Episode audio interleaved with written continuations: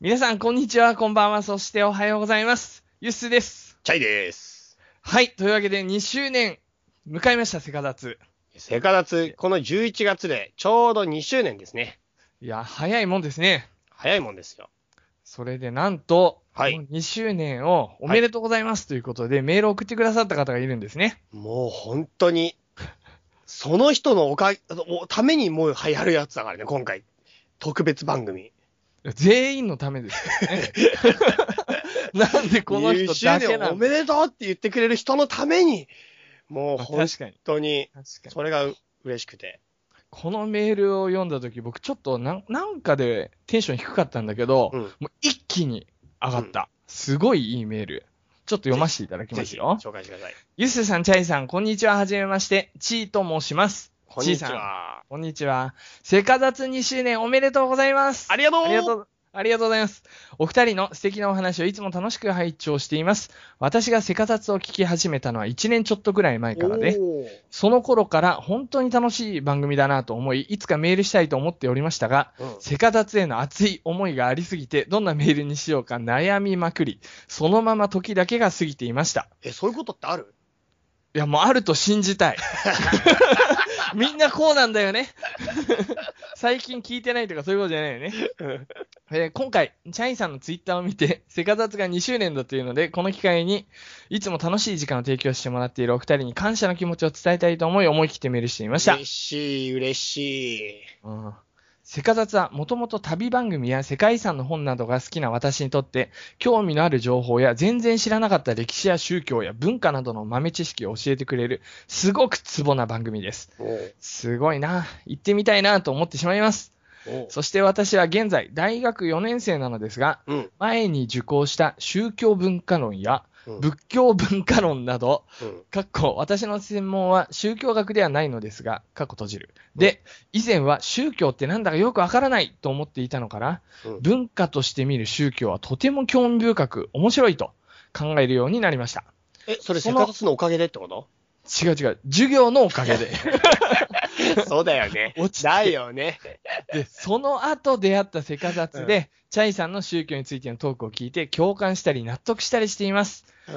日本では宗教について誤解されている方が多いのですが、きちんと整理して宗教というものを見れば、昔から人間の生活に結びついており、それぞれの宗教について理解していくと、それぞれの文化の根本が明らかになり、歴史や文化への理解深まるものだと思います。はい。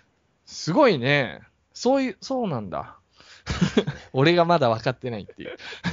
また、雑学のコーナーも様々な角度から面白い話が聞けて楽しいです。お50回とか寂しいことを言わないで、3周年、5周年、10周年、もっともっとお二人の軽快なトークを聞いていたいです。ずっと応援しています。うわー、とい嬉しい。うことですねありありがとうございまがとうす。ございます。いやー、ちーさん、こりゃ、いい子だな。いい子だよ。まあ、本セ当カダツに。リスナーに悪人はいないっていう話だから、 今ずっと。俺は信じ込んでるもん、それにずっ悪人か善人かの、 なんか善悪逃げんのではないが、と。うん。でもなんか、すごいね。そうなんだ。えー、いや、はい。感動しましたね。というわ10け年、うん10年、長いな。いや、 10年10年はないよ、どう考えたって。 10年分あるのかな、世界遺産が。それはあるかこ。のペースで言ってったら全然あるけど、だってうん年々増えてるからね、10もう十何件。30件ぐらい増えたっけ、年間。 いやー、わからない。全然。そうで、多分。そんな増えてんだ。だから、すごい増えてくよね。いや、でも本当にずっと応援してるってことで、まあ、僕らも応援してるんで、頑張ってくださ い。 これから就活とか決まったのかなあ、そうだね。4年生だったらもうそうだろうん。いや、もう本当に、社会に出たらいいよ。はい。 というわけでですね、うな。 や、やり。りますよ、今し、今周年も。はい。うん。フレンズナイトオクラ出しスペシャルですね。そうだね。フレンズナイト。今回は、どれ、いつのですか2012年はい。 11月のやつですね。ちょうど3年前の。あやつね、そういうことか。うん。じゃあ、逆に言うと、フレンズナイト1周年みたいな時のやつだね。フレンズナイト1周年ぐらいのやつかもしれないね。まあ、フレンズナイト、まあ、あ、11月スタートじゃないか、フレンズナイトうん自体がと。年明けぐらいにスタートしたんだけど、あ、そうか。あれはね。うん。そうですよ。で、まあ、フレンズナイトは、うんまあ、当時、本当に非常に身内感のある番組収録をしてたんで、はい。あの収録の方法も全然わからずうに、んうんなんか IC レコーダーでスピーカーの音拾ってみたいな、そう、俺の声がユッスーのパソコンのスピーカーから出てるのをユッスーが IC レコーダーで録音してんだよね。そうそう。しかも、あの、音楽もその場で流したり、リアルタイムでそうね、だからもう完全になほぼ生放送のてか、完パケ編集一切してないしな。編集ができない仕様だったそんうですそねう。。げ編集技術がなかったから。音量の調整とかもその場でやんないとどうしようもないっていう。そうだといね。うことで、ちょっとね、聞き苦しいところが、あの、今に比べると明らかにあるんですけれども、うん。まあ当時の、なんていうか、生々しい僕たちの人間関係うん。っていうのかな なんていうのかなまあ、初々しい僕らをもうい、 見て、見てくれって話や。聞いてくれだ。そうだね。うん。で、この回はね、結構聞き直してみると、うん盛りだくさんの回なんですなんかよ。フレンズナイトは全部盛りだくさんなんだよ。テーマが、主要テーマがねえから。確かに。ずーっと雑談だから、うんうんうん、うん。毎回モリモリなんだよね。そうですね。で、前半はもう本当に3、40分フリートークをやって、 うんしかも俺一個でやめるつもりだったのに、もう一個話せって言うっすが言うから、もう一個話したんだよな、あれ。そうそうそうそうそう。最初、夢の話っていうのを今回用意してたのに、ユッスがどうしてももう一個話せみたいになって、もう一個何の話したんだっけもう一個は占いの話です。占いに行ってきた話だ。そうそうそうそう。俺当時まだ自分で占いしてなくて、占い師になりたかったけど、うんその占いに興味があって、うんその占い屋さんに行ってきたって話。そうそうそう。その話をして、うんうんで、その後お便りのコーナーで、うんまあ当時としては珍しく2通もメールが来てるっていうことこ で、れ本僕たち当は、にさ、二人から来てるわけじゃないかもな。そうだね。 うん。非常にね、どっかで聞いたことのあるテンションのね、メールが2通来てるんですよ。はいで、それを読ませていただいた上で、す次がさらに質問がそれじゃ足りないということで、Yahoo! 知恵袋の質問に勝手に答えよそうそうそう。これ俺らが勝手に選んでね、ヤフチエかう。ら。これはもうずっとやってたコーナーなんですよ。これが唯一やったコーナーだよね。ずっともう大人気のコーナー。 で、その後で、はい。このね、この放送の1回か2回前に始まったばっかりのチャイペディアのコーナーっていうのがあったんですね。ああ、チャイペディアとユス袋の前身だ。前身っていうかね、これだいぶ形は違うんですよ。うんなぜならば、うんチャイ君に僕が事前に用意してた質問4つか5つを、うんもう矢継ぎ早に無茶ぶり形式で答えると。じゃあその場で言うんだよね。で、俺だから知らされてないんだよね。全く知らされてないし、しかも、チャイはどんな質問をされても、知ってる体で答えなきゃいけないっていう。あること ないこと言わなきゃい けない。そう。だから結構チャイの負担が大きい無茶ぶりコーナーです。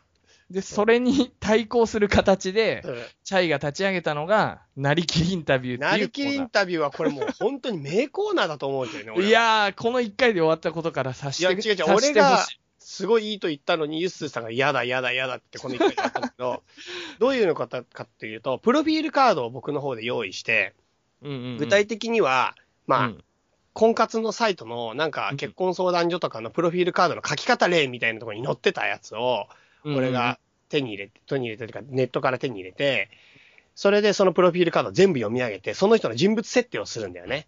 うん。そんでその人の好きなものランキングとか、血液型とか身長とか、タイタイプの女性とか。書いてあるそれ、に、ユッスーさんがなりきってもらって、俺はその人に質問をしていくっていういろんな。そうだね。これも完全に無茶ぶりなんですよ。これもう直前にプロフィールカード一応受け取りますよ。でもなんか、設定とかを準備する時間ほとんどないんで、うん。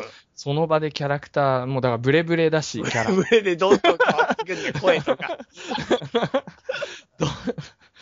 これはね、チャイ君は痛く受けてたけど、本当に辛かったですし、僕はもう恥ずかしいから二度とやりたくない。っていうことで、これもう本当好評だったらセカザツでもやりたいと俺は思ってる。だから皆さんの声を聞きたい、本当に。でも本当にハードルを下げて、あの、聞いてほしうんい。ど素人が無茶ぶりをやってるだけなんで、それはもう本当にお願いしまそす。れで、その上での話ね、正直なところの感想を聞きたいね。 俺は聞きたくねえんだよ。だから。 まあそんなような感じで、はい。結構1時間20分とか30分とかじゃないですかね。エンディングはカットしますけど。エンディングそうだね、今回全部語エンディングはね、年末の政治スペシャルをやるっていうやつが こっちだったからね。そうです。あの、エンディングに関してはちょっと差し替えますけれども、あんま関係ないんで。そうだんそんな感じですね。はい。はい。あとは、オフ会についての話も、今回差し替えるエンディングでちょっと話しますかあ、そうです。じゃあ、エエンディングの方でオフ会について最後話しましょうか。はい、わかりました。はいそれでは、フレンズナイトをお聞きください。どうぞ。どうぞ。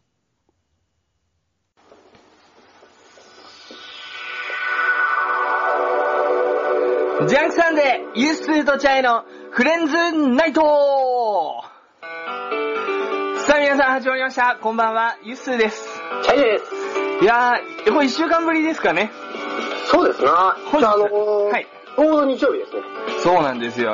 えー本日は2012年の11月18日ですね。はい。これはなんていうんですか、なんか縁起のいい日な感じがしますね、心なしか。そうですな。は。はいい。チャイ全部達神秘数で すからね。いや、ほんと最近寒くなったね。はい。寒くなってきたのはもう前回言いましたよ。南の国に引っ越したい胸は。あ、胸は言ってたね。会えましたよ。南の島に引っ越しててあれ、豆知識をなんか言いたいみたいな。ちげえよ。本当に引っ越してんだよ。本当 に。もう寒いと思ってるからね。重力のうんちく言いたいみたいな感じになってましたよ。でも僕ね、あのー最近本当に厚着してるんですよ。はいはいはい。そう今日もそうだけど、うんすごいせあの、ふあの、なんていうの、ヒートテック着た後に、うん。まあ、タンクトップ着てヒートテック着てセーター着てジャケット着るぐらいでその上にあのーコート着てますからねなんか、ダウン1個にしたらなんか3つぐらい抜けそうな気がするんだけど。いやモコモコになりますからねモコモコは嫌なんだ。 モコモコは嫌ですそうか。こだわりがあるんですな。うん、でね、もう、なんていうのかな、案外、はいはい建物の中にもう暖房が入ってて、うんうんあとあの、電車とか、うん。案外暑い。あの、足元だけすごいあったかいやつでしょあれいいよね。足元だけじゃなくて、どこ行っても案外暑い。なんかね、うん思ったより外歩くことが少ないなと思って、社会人になってから。はいはいはい。それで結構なんかぶ重装備で歩いてるんだけど、外の時は確かにちょうどいいんだけど、建物入るとやっぱとても暑 いし、特にコートが脱げない電車の中がかなり辛いという。あー、確かにそうかもしんねえな。うん。コートはもう結構ゴワッとしたコートなんだ。こう折りたたみまああの巻き巻き巻きできないような。そうだね、そうだね。そうか。そうなんですよ。まあそんな感じです。残念だったな。なんだそれ。なんだ。 よくわかんねえけど。で、どうなの最近何があるのこんな俺、忙しい俺を呼びつけてラジオを撮るなんて。なんだなんだそれ、うん一応、あれですよ、呼びつけて撮ってるってなかなかなかなか変な話だけどな。やる気ありますけどね、僕も。僕ですね、ちょっと今、うん最近考え事をしていまして、何また考えてんの今夢について考えている時でしたね。夢についてって、これ初めてこういう話するのどういう今まこで今まで夢について考えたことなかったっけといや、最近あなっんだたかもしれ。ないし、ある、あたびたびあったかもしれないけど、うん。また最近変わってきたんだ。真面目に考えているんだけど、なんか昔からさ、うん。夢は見るものじゃない、叶えるものだっていう言葉があるじゃん。あ、そっちの夢そうだよ。あ、寝て、 寝て起きての方じゃない方ね。そうだよ。これ音が同じだから分かんないよ。漢字も同じだから。もうそうですよ。あでも夢は叶える方の夢ねじゃない叶えるものなんだっていう言葉があるじゃないですか。せやねん、せやねん、せやせや。でどう思うんその言葉。 いや、だから別物だからって思うよ。まずは。いやあ、違う違う。そういう意味じゃなくて、本当の。あ憧れるだけじゃなくて叶えろっていうことそうそういうこと、そうあそういうう意味で言えば、まあそうだよね。まあうんそうでしょ。叶えるものっていうか、こと。うんあの、なんかゴールがある夢って結構少ない気がするけどね。実際は。うんううん。ん。なんていうのかな。何かも、大きな目標を達成しても、大体3日で、その快感は終わっちゃうからね。うんうん。俺はね、うん夢は見るものだと思う。で、こ今日はあえて言いたいって話。まあ、追い続けていくっていうことなのかな。まあいいや、ちょっと聞いてみましょう、続き。うんそうですね、夢、夢っていうのうが、んうん。なんかね、もう壮大でとてもじゃないけど手に負えないものであるべきだと思ってるんだよね。うんうんで、まあ、広大な理想っていうか、もうんう人知を超えた何かに委ねる要素のあるもの。これが夢に、夢として値するんだと思っていて、うん。うん。で、まあ、夢は叶えるんではなくてね、うんなんかふとしたタイミングで叶えられるものうんっ。てあるって思うわけです。まあ、自分ではない強大ななんか力によってある日ふと叶えられる、そんなようなものが夢なんじゃないかって最近思ったわけですね。ほなるほど。うんうんうん。聞いてどうましすよて、そう、どうしてこんなことをね、突然思ったかうん。っていうことなんだけどね。うん。まあ実は、つい最近ですね、うん。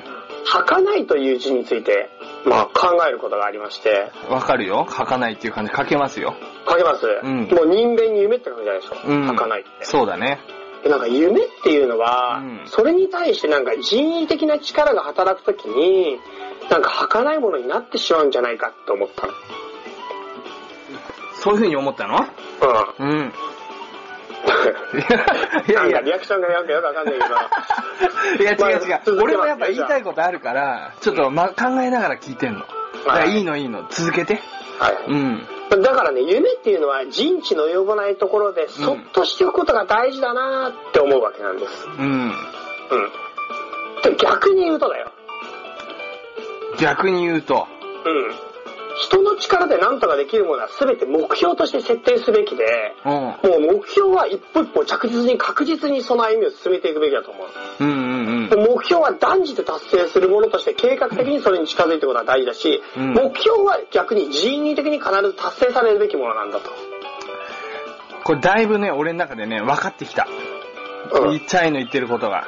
なるほどね。そう。で、僕がね、言ってる、僕の、僕自身の反省も込めて言うんだけど、思えば、夢という言葉と目標という言葉がね、うん混同されて使われてるところにすごく大きな落とし穴というか、うん。なんかある種の罠があったような気がしてるわけです。ほうほうほう。というのはね、僕自身もそうだったの。ん夢という言葉と目標という言葉は完全に混同して今まで使ってきたのね。うん。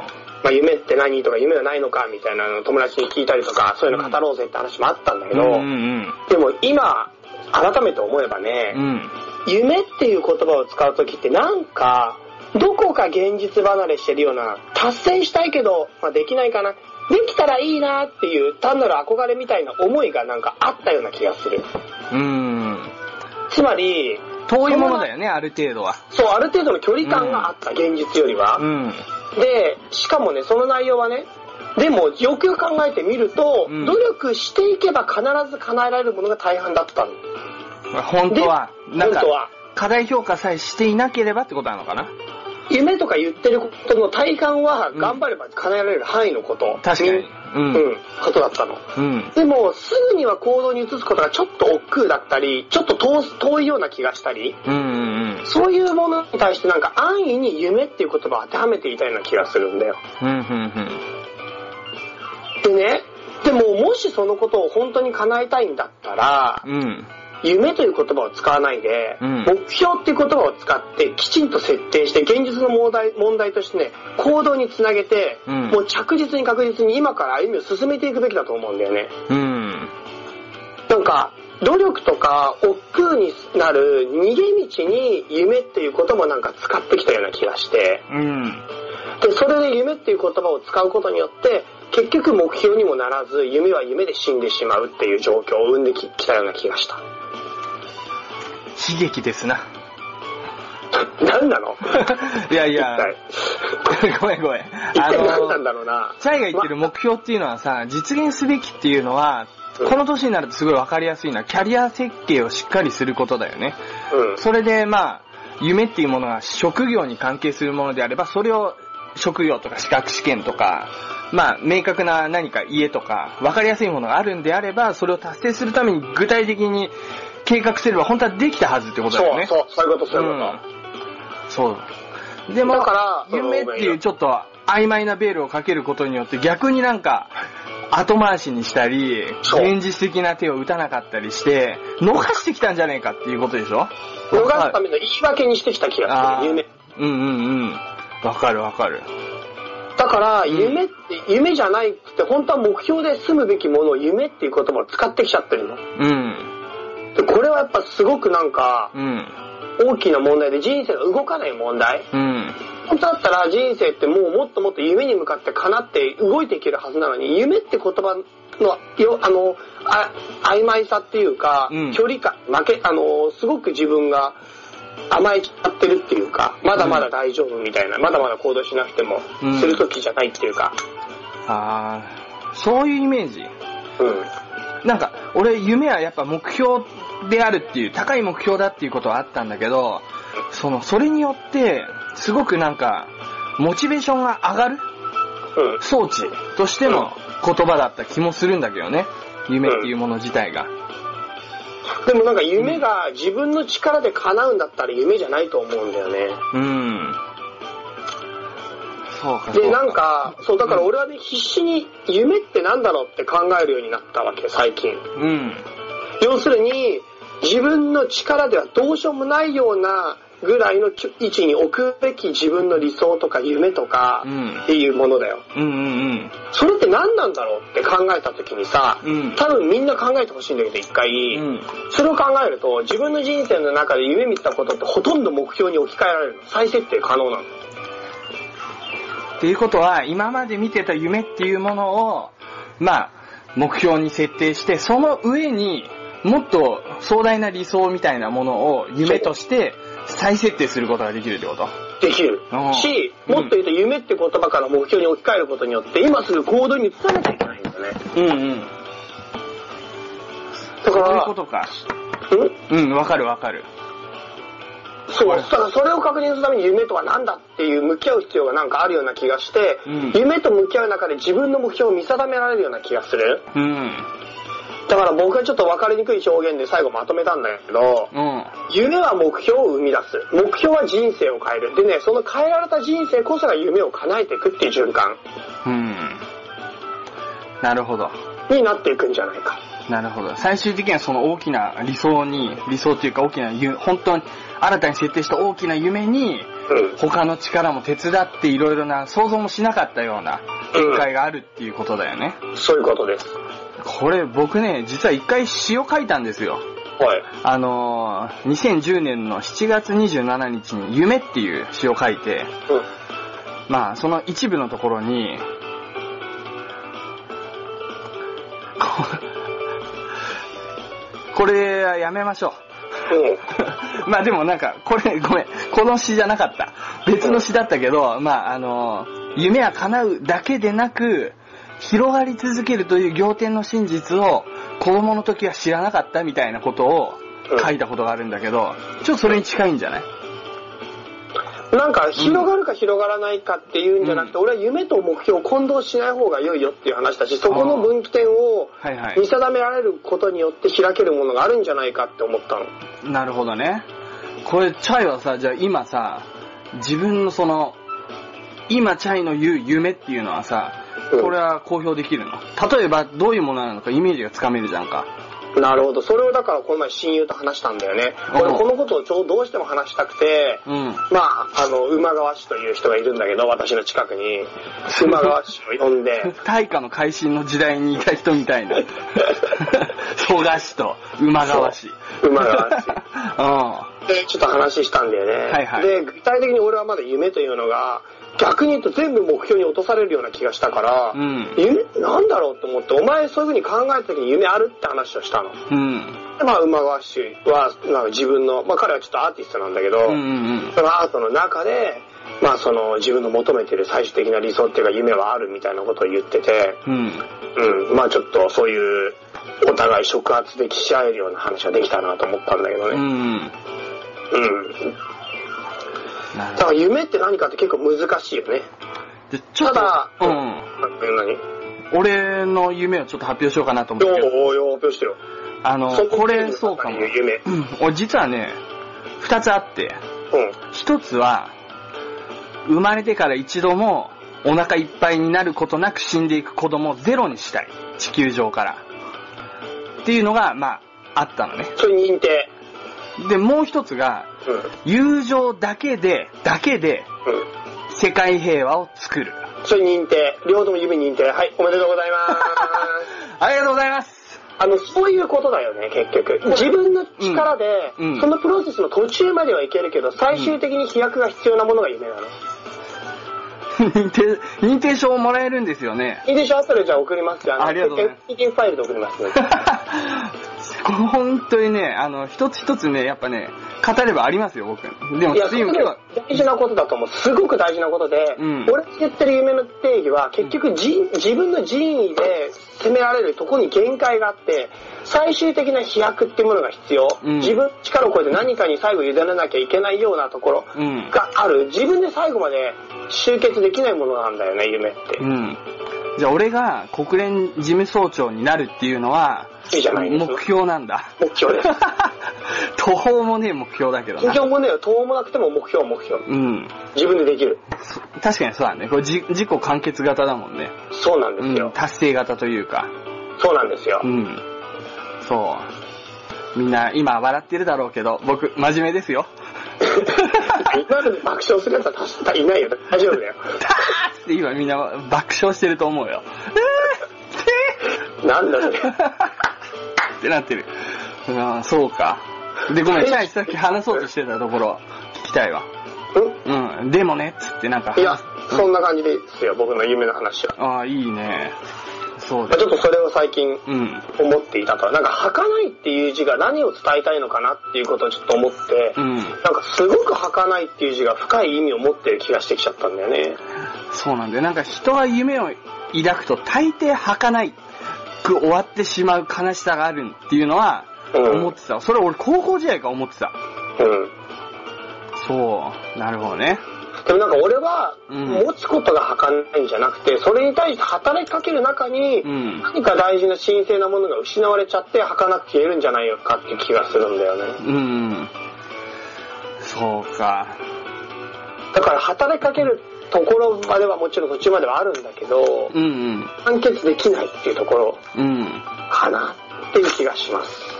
でもなんかね、ちょっとその気持ちわかる。なんか例えば、プロ野球選手になりたいって思ってる少年がいて、うん。プロ野球選手になるわけじゃないですか。うん。これってすごく夢を叶えた、すごい素敵な人生かなって思うんだけど、うん。よくよく考えると自分のやりたいことをやって、それで飯が食えるようになったっていうだけじゃねって思っちゃうところもあるのわけです。僕の中に。なんか、俺そこから先なの。もう一歩先。本当に俺が尊敬できる人間っていうのは。うん。それが俺が一郎尊敬できない理由なのかな。まあいいや。うん。うん。なるほど。なんか、うん、そ、もう一歩っていう。まあちょっとこの話はね、また後でします。んそうですかはい。はい。まあそんな感じですあなあ。僕の言いたい有名な話は。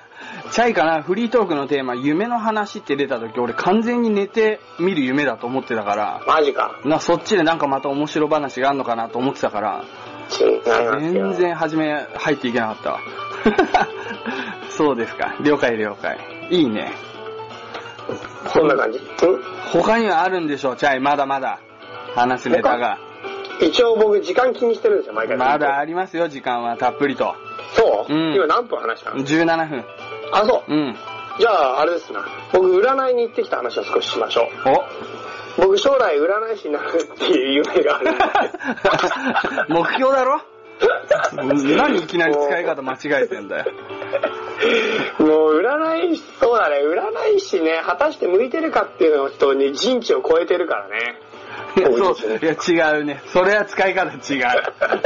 まあ、とりあえず占い師を、ちょっと興味があるんだな。うん、うんうんうん。それで、占い師にちょっとなりたいような気持ちも多少ありつつ、占いというものは受けたことがなかったので、うん金出す占いね。うんうんうん。だからちょっと本当に行ってみようと思って、最近占いにハマってるんですよ。うんうん勉強のために。うん。これね、このラジオでも喋ってるよね。そうそうそう。で、一番、あの、多分一回も話してないんじゃないかな、本当に行った占いは。占いに行った話うん。あ、してなかったっけ多分してない。そうか。占い行ってきたんですよ。まあ一軒目はね、うん中華街。中華街。雰囲気あるね。中華街って占いが超多いんだよ。あ、そうなんだ。すんげえたくさんあこるれ。中国人中国人じゃないかな、日本人もいると思うし、中国人もいると思じゃあ東洋系の占いなのう。いや、あの、全か然亀の甲羅をなんかあれするみたいな。ああ、そんなのは全そうくいやうってない僕の世界なの、うん、うん、全然。ああの、そう手相もやるし、はいはいはい。先生術的な、まあ東洋的な先生術的なものもやるし、タロットもあるし。あ、そうなんだ。そうそうそう。で、占い屋さんに行ってきましたと、うん。いうことがまずあるんですよ。まあ、1個目が中華街屋屋さんに行った時に、 中華街屋さん。なんだそ れ。で、僕がね、今ちょっと非常に悩んでることがありまして、何僕ですね。うんまあ、今までというか、つい先月までは恋愛について悩んでたんですけど、うんうん。 もう恋愛は多少達観しました。恋愛は達観した。 そうは見えないんだけどね。もういいと思って。まあ、小休止だな。うん、だって恋愛については今悩んでません。うん、いいじゃんか。仕事悩んでんだよね。仕事ね。いい仕事だと思うけどね。うん、なんかやっぱりいろいろ辛い辛いというか、まあなんかね、不条理がまあどんな仕事も大変だと思いながら言い聞かせてきたけど、うん。やっぱなんか本業のね、自分の中の力入れたく、入れたいところじゃないところでの雑務が非常に多いところだまあいいや、でそんなこともあって、うんまあいいや、仕事にちょっと悩んでるわけですうんな。うんでちょっとね、今の仕事じゃない、もし転職があるならなと思って、僕の転職は何かということを聞きに行ったわけです。うん。うん。はい。明確だね。それだけなんです、僕が聞きたいの。うん。転職って何ですかうん。 で、中華街屋さんで聞きました。うん。そしたらですね、まあ今の仕事は向いてると言われたんですね、私は。ああ、まあまあ。で、向いうん非常に向いてる仕事を今されていると。うん。まあ、その内容ももちろん言ったんですけど、うん。問題はですね、自分のその仕事に対する取り組み方というか、向き合い方、うん。それに今問題がありますよって話をされたのね。うん。うん。まあ、そんな感じで話をされて、うんまあ、なるほど、なるほどというか、まあ、確かにそう言われてみれば、それも薄々分かっているんだけどうんう、ん で、あとプラス言われたのは、なんか、俺は宗教的な感覚に非常に優れている。当たってるね、でも。なんとなく。うん。すごい宗教的な感覚に優れているっていうことを言われて、うんなんか直感力とか第六感みたいなものももしかしたらあるかもしれない。うんうんうん。 宗教的な指導者としての素養もある。チャイ教には入んねえぞ、俺。 で指導者としての力があるっていうことそとれを大事やね。何かしら、リーダーシップっていろんな別に、本当のリーダーじゃなくても求められてる時代ですから。そう、うんそんなこと言ったのと、あとはまあもう一つ非常に多く言ったのは、もうとにかく今はもう完全に疲れ切って いると。う心身ともに。でも、よく働けてることが結構意外だと思うぐらい疲れてる。体ん。休職しててもおかしくねえと。それぐらいのことを言われましたよ、その人に。なるうほん。どで、なんか、とにかくゆっくり休んで、ちゃんと自分と向き合う時間を作った方がいいよって話だったんですな、そこでは。だからそれから僕土日の片方は確実に寝ることにしたの、丸一日。うん 難しいね、逆に。うん、でもね、結構ね、そしたら調子いいです。あ、じゃあ参考になってんだ。いや、かなり、かなり参考になった。よかった。えでもさ疲れてるのは本当だったんだけど、うんうん土日はやっぱなんか仕事のストレスもあってさ、土日を充実させたい気持ちがあって、うん。フル回転してたの、土日。うん、うん、うん、それがやっぱりマイナスだったってことが分かりました。うん。うん。はい。でもさ、転職を見つけたい。今の仕事ではないんじゃないかっていう問題意識から入って、うん実際には今のが転職だって言われてるような、そんな感じ。そそんな感じなんだよね。んな感じで言われた。これは納得いくの納得いったまあ納得じゃないもんね。占いは納得じゃないじゃん、なんか。納得じゃないの納得、いや、なんていうのかまなあ。そういう意見もあんのかなみたいなぐらいなってことまあもちろんこっちの求めているような回答もあるわけじゃん。こういうふうに言ってほしいなって。うんうんうでん。もそれに言われなくてもしょうがないよね、だってそれは。そうだよな。う。うんん。だから納得できるとかできないとかよりも、まあそうなのかなって感じ。で、確かにでも言ってることはおおむね当たってる。うん。うん。でもこれさ、中華街屋さんのところ初 め行って、言い方気に入ったね。そう次は分かんないけど、例えば、あの、新宿の西口屋さんみたいなところに行くわけでしょうん、でも中華街屋さんで俺手相見てもらってものすごい運がいい手相って言われちゃった。あ、いい嬉しいね、そういうかの。なり運がいい人だけど、でうもんとにかく今ね、疲れすぎてそのオーラが発し発してないんだって。そうなんだ。だからもっと休めて体が力をやってくると運がどんどん近づいてくるし、来年あたりから開けるって話。あ、そういうの嬉しいね。具体的に来年からとかいうのは。うん。だから僕はそんな感じなんですよ。ほうほでう比較的中華街屋さんはそんな感じで、まあ、結構長く話してくれて、実はメモしたのもあるんだけど、ちょっと今メモ持ってませんが、大体そんな話です。はいはいはい。で、次ですよ。うん。 2軒目、今度はですね、僕の地元の相模大野行きました。うんうんうんで、この家は仕事早く終わったので、うん。まあちょっと行ってみようかなと思って、うん。えー実は中華街のところの占いはね、タロットカード3枚しか引かなかったから、うん。もっと本格的なタロット占いのやり方を見たいなと思ってたの。だうんうんからちょっとそれでもう一軒行ったんですな。うん。うん。そしたらこっちのもう一軒の方はタロット占いだと思って行ったんだけどね、どうやら違かったんです。違かったのうん、消そうとね、なんかサイコロ振ってた。へえ、サイコロって、サイコロって、うん。なんか思いっきりなんか、思いっきりね、うん。まあ俺はこの短すぎちゃって、短すぎちゃって。ここで見られ見た人のことは占いババアと呼んでるんです けどあ、例の例の、そうですよ占いババアですよこいつが Facebook に一瞬上がってすぐ消えた。そうですよ、 占いババうんア。で占いババアは何て言ったかというと、うん僕が天職が何かって聞いたんですけど、うん。うん。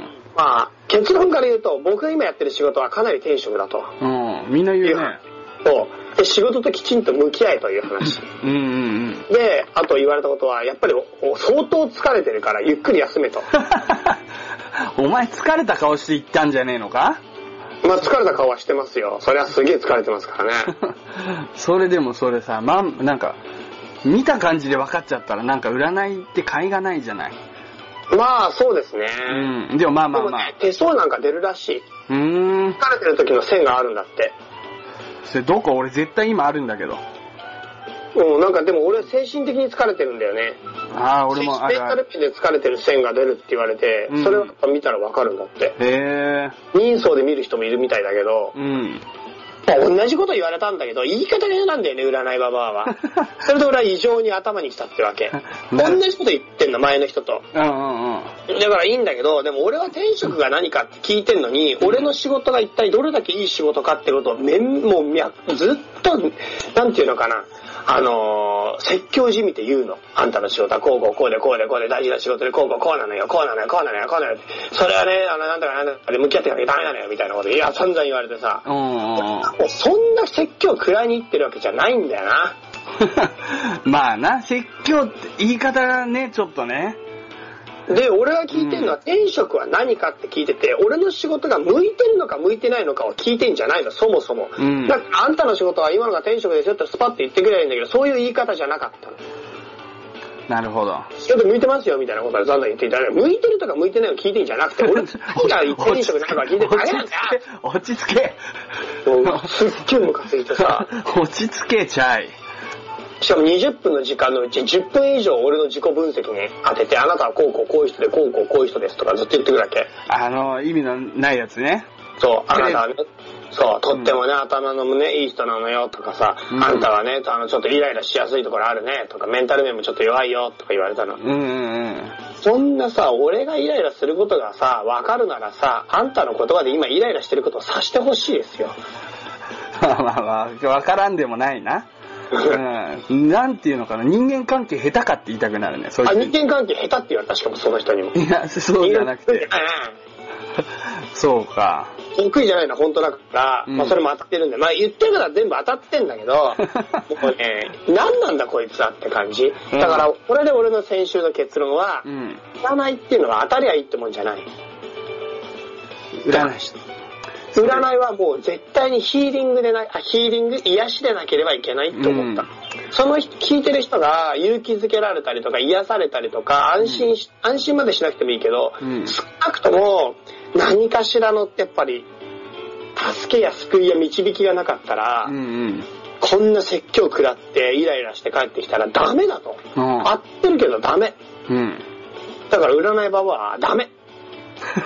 もう行かないんですよ。また来なさいよとか言われ てさ、もう絶対行かない。もうだから、絶対行かないだから名刺あって、私の気が入ってるから取ってきなさいって言われたけど、もう速攻で捨て たし、何曜日と何曜日いるからって言われた、火曜日と土曜日いるからって言ったら、その曜日だけは行かないって決め た。それがイライラしちゃったよ、俺。おい、ババア聞いてっか うちの大将は、もう絶対行かねえって言ってんぞ。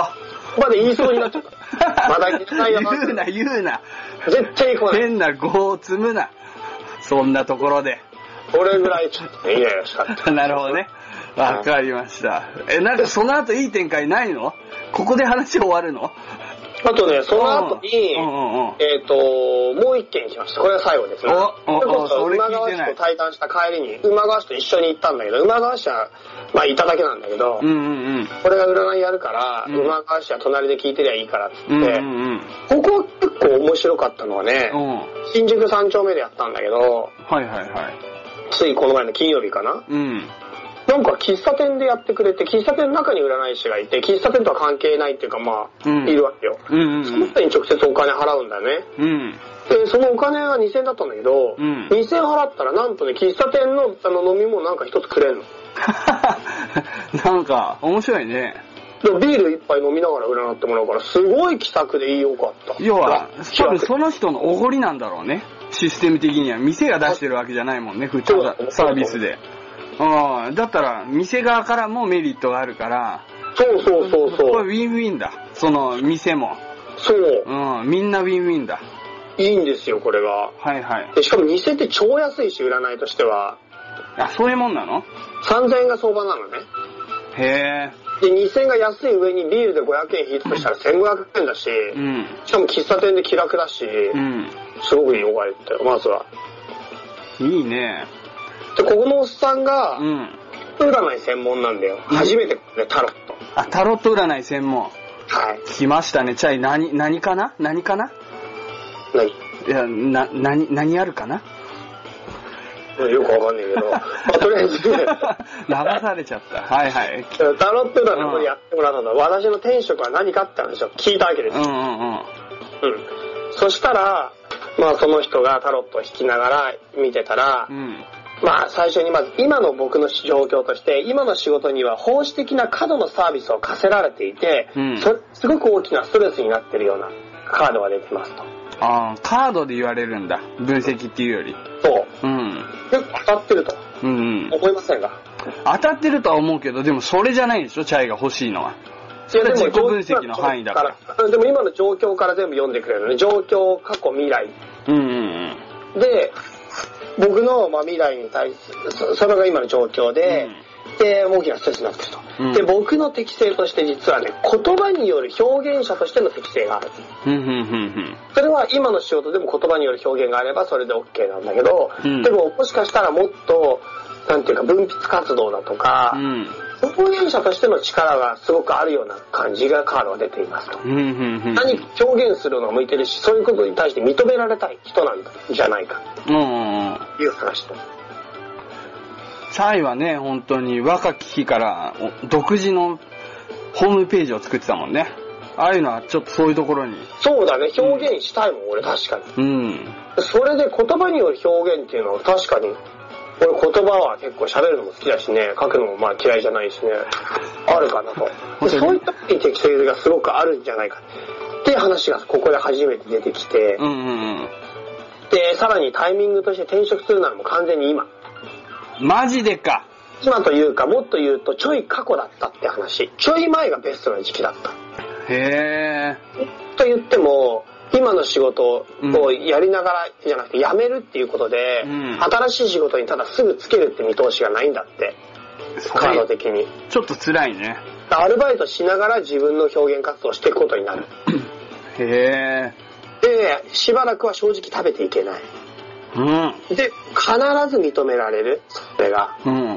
で認められて最終的にはかなり裕福な生活をくれるレベルまでいけますっていうなるほど。話それはすごい。結構言ってくるね。そう。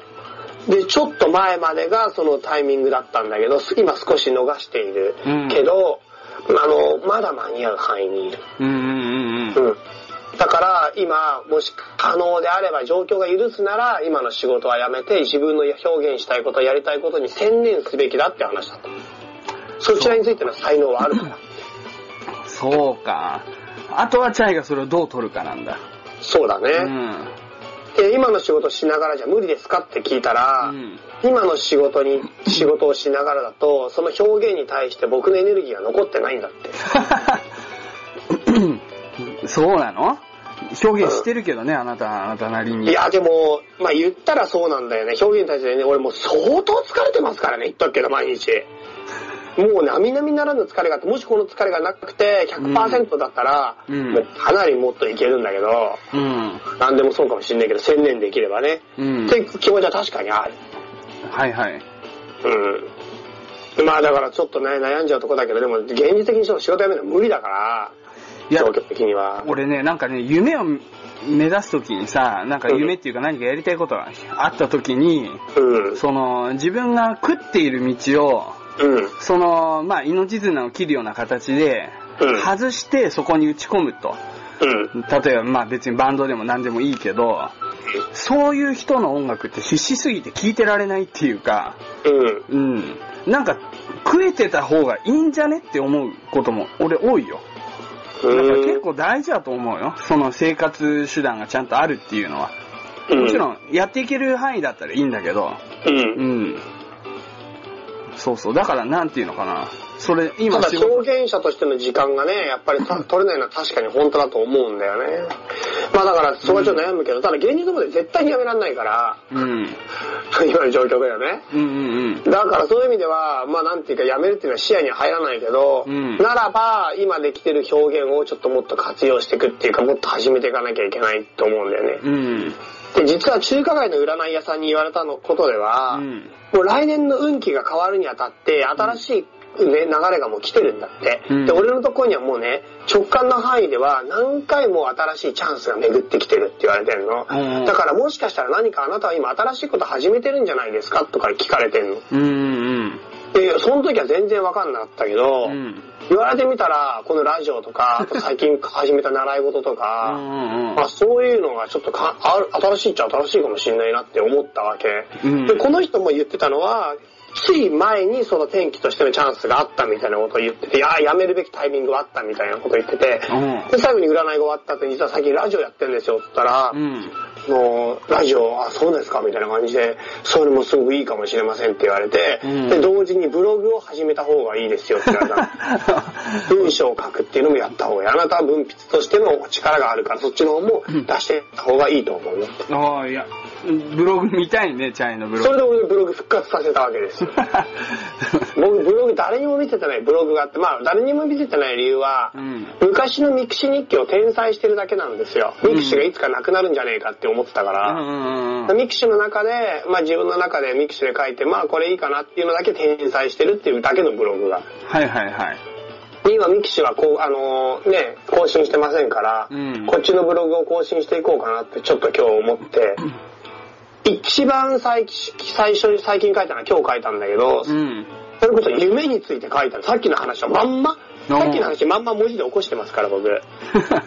それがこのブログに載ってるのと、うんプラスその1年前に出してるのが、昨年の、うんへ2011年の5月1日だからずっと前だよね、もう。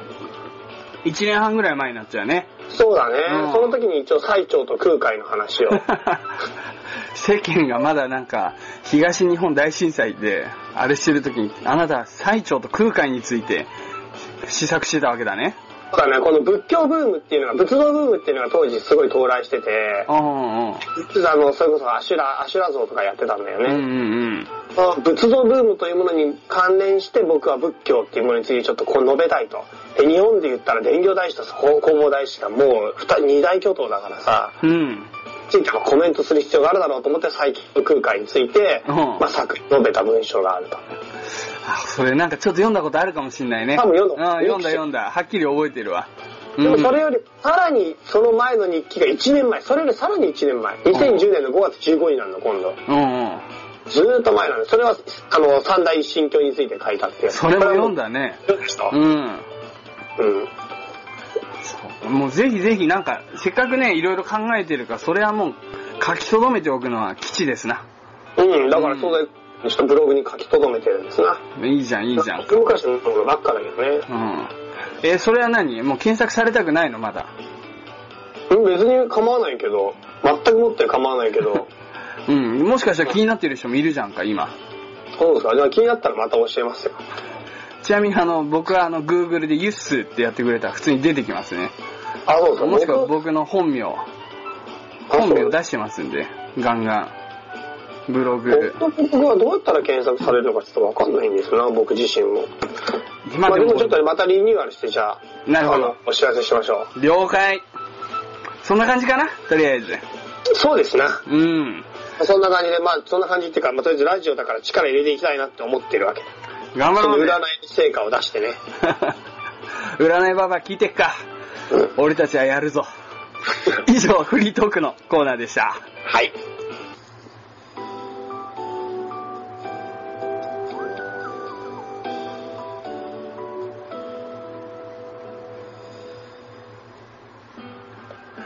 はい。というわけでですね、これからはちょっとあのーお便りが来てるんで、貴重なお便りですよ。はい。もう本当に。しかも2通も来てるんですね。おこれを読みたいと思います。 OK。ありがとうメールを送って えー、まずラジオネーム、ちょっと長いですよ。ははい、えー、ラジオネーム、戦いからの卒業はありません。なぜなら人生は一生自分との戦いだからです、さんから。い。はい。うん。まあ、卒業、卒業くんっていう呼ぼうかな。はい。えー、ゆっすーさん、チャイさん、こんにちは。こんにちは。いつも楽しく聞いています。最で近、も写真家であり、冒険家である石川直樹の全ての装備を知識、知恵に置き換えることを読みました。 本の一節にアウトドアメーカーのパタゴニアの創始者のイボン・シューナードという人の話が出てきます。その人のセリフに、 ごめんね。24歳の時に何をしたかってほとんどの日々をクライミングに費やしたよ。1年のうち8ヶ月間クライミングをして、そして1年に200日は寝袋で寝ていた。いい生活だ。旅行するためにクライミングギアを作っては売っていたね。というものがあります。僕はこの施設で、そうだよね、と思いました。仕事をしてお金を貯めてクライミングするより、クライミングギアを作って売ってクライミング生活する方がずっといい。けど、学校や大人たちはそんなこと教えてくれなかった。今夜はもう帰りたくない。お二人の意見をお聞かせください。これはからずも今の僕らの話じゃないですか。これ近いね、確かに。かなり。僕はだから仕事辞めて、うんあのーラジオ一本で生きていくか、この無料のポッドキャストの利益出ないやつで生きていくか、うね、ん。それかうん、仕事しながらやるかって話ですよね。これ全部絡んでくるね、前半のフリートークが。そうですな。そう。なんかね、要は、俺が思うに別に他のことしながらでもいいとは思うの。うん。やっぱ食っていかなきゃいけないから。うんただ、夢を持ってる人にとって、うん。で、しかも目標があって、それを達成しなきゃいけない、年齢的なリミットとかいろいろと考える人にとって、うん。あの、他の仕事をすることがあまりにもね、雑念が入ってしまう、雑音が入ってしまうっていうのでは良くない。うん。だから、例えば、俺が何か夢があって、ただ今食っていくためにコンビニでバイトしたとしても、頭の中でその自分の気持ちがブレなければ問題ないとは思うんだよね。うん。そんな風に思います。チャイさんどうですかうん。 最後が一瞬軽くなるのが何だろうな、うんそんな風に思います。 そんな風に思いますね。うん。ままあだでもね言いたいことあるけどね。うん。ああ、いやいや、いいですよ、言いたいこと言っても らって。いや、なんかね、あとは、もうこの写真家であり、冒険家である人とか、あとはなんかこのパタゴニアの創始者とか、このクライミングする人とか、まあうんこういうタイプの人っていうのは、やっぱね、結構ずば抜けてる人が多いんですよ。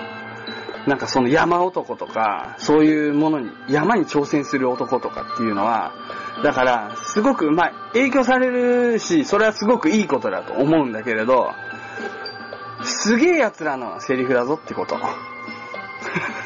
そういう風に思います。うん。なるほど。うん。なんか、例えばこの人が自分の後輩だとして、じゃあどうアドバイスするかでしょまあね。この卒業さんが。 まあ後輩っていうか別に友達でもいいとは思うんだけど。友達だとしてアドバイスするかってこうとが。ん。まあ学校や親たちはそんなことをしてくれなかったっていうからさ、自分がじゃあ親や学校だったら教えるかって話だとして、うん。そんな風に教えないよね。まあリスクがあるからね。そうだよね。結局さう、ん。なんか、それこそ今の俺のラジオのやり方じゃないけど、うん何かをやりながらもう一つのことをやることが不可能であるんだったら言うよ、こういう風に。ん一本、モノタスクでしか絶対できないんだったら。うん。でも、そうじゃないような気がやっぱり、僕はその余地を模索したい逆に人として。うん。なんか、一つのことしかできないっていうことが大前提だったら、それによってあれだったら、まあなんそういう言い方もあるかもしんないけど、うん。もうちょっと、やっぱり、なんとか、ひひひちょあの、いろんなことも多角的に進められる可能性が人にはあるような気がするんだよな。うん。だから、一律に、この、それを、この、このやり方、パタゴニアのやり方を教えることの方がリスクが高いからう、ん。うん。なんかやりながらってこともありかなとは思うけどね。ただなんか、もう一個あるな。もし自分が、こう、リスクがある道とリスクがない道うん。が、を選べるとして、選ばなきゃいけないとしたときに、なんていうのかな。困難が大きくても、その道、近道、近道じゃないんだけど、困難が大きくても自分がそうだな、そっちの道を選ぶことが正しいなって思えるときは、そっちを選ぶっていうのが、これあの、筋肉マンの正義超人で、の心得にあるんだけど、そう思うね。なんうか、ん。楽な道と困難の道ってあったら、楽な方を選んだら絶対夢から遠ざかる。まあそれは最絶対低そう。うん。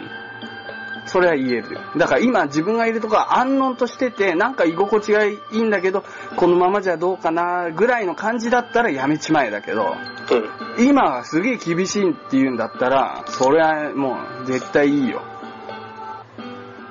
そうだうんね。だからそのマルチタスクの辛さの中で戦ってるならでしょ。そうそうそうそう自分が戦ってるか戦ってないからやでしょ、うん要するに。そう。あとはまあ誇りを持てるからね、そうすれば。本当に自分がブレなければ。うん。そうだね。それは確かにそう思う。で、やっぱりさ、なんかあのーその今の、何言うとしまっちゃって、そのリスクの話で。まあいいや、あ、うなんか言って。なんかこの戦いからの卒業はありません。なぜなら人生は一生自分との戦いだからですが、今日流した汗は多分誰の目にも止まらないよ。うん。誰も見てない。でも、誰も見てないところで流したその汗の一滴を俺は誇りに思う。うん。うん、なんかそういうものだから。なんか夢を叶える人の努力って。うん。誰も見てないところで頑張ってるっていう。なんか違うんじゃねえかなとか、あいつ何やってんだとか、うん。まあ自分からも、旗からも思われても、そういうものです。 何にも達成してない俺が言うのもなんだけど、俺はそう思って頑張ろうと思ってます。うん。まあなんか昔ユースさんがボクシングの話したじゃないですか。うん、したね。あのうん、ラッキーパンチの話ね。言って言って、言っていいじゃん、それ。 あれ、あれでもこれ結構有名だよ、ちゃい知らなかったけどいいよいいよ。あの、まあ、初めの一歩ってすごい有名なボクシング漫画があるんだけれども、まあ、その中で、まあ、ボクシングってこう、パンチを何十発も何百発も一試合に出すから、しかもそれほとんどはガードに弾かれるわけですよ。でも時々、ズバッっていうのが、あの、思いっきり相手の急所、顎とかにさ、思いっきり入る時があって、それをラッキーパンチだとかいう場合もあるのね。うん。でもラッキーパンチっていうのは、まあそういう言葉としてあるけど実際にはないんだと。本当に努力して毎日毎日、あの、ミットとか、その、サンドバッグに向かってな殴ってたその努力を重ねてきた人だけに訪れるのがラッキーパンチと言われるものだっていうことだとか、うんあとはまあ成功者、チャンピオンになれる。頑張った人が全員チャンピオンになれるわけではないけれど、チャンピオンになった人は、すべからく努力をしてきた人間だと。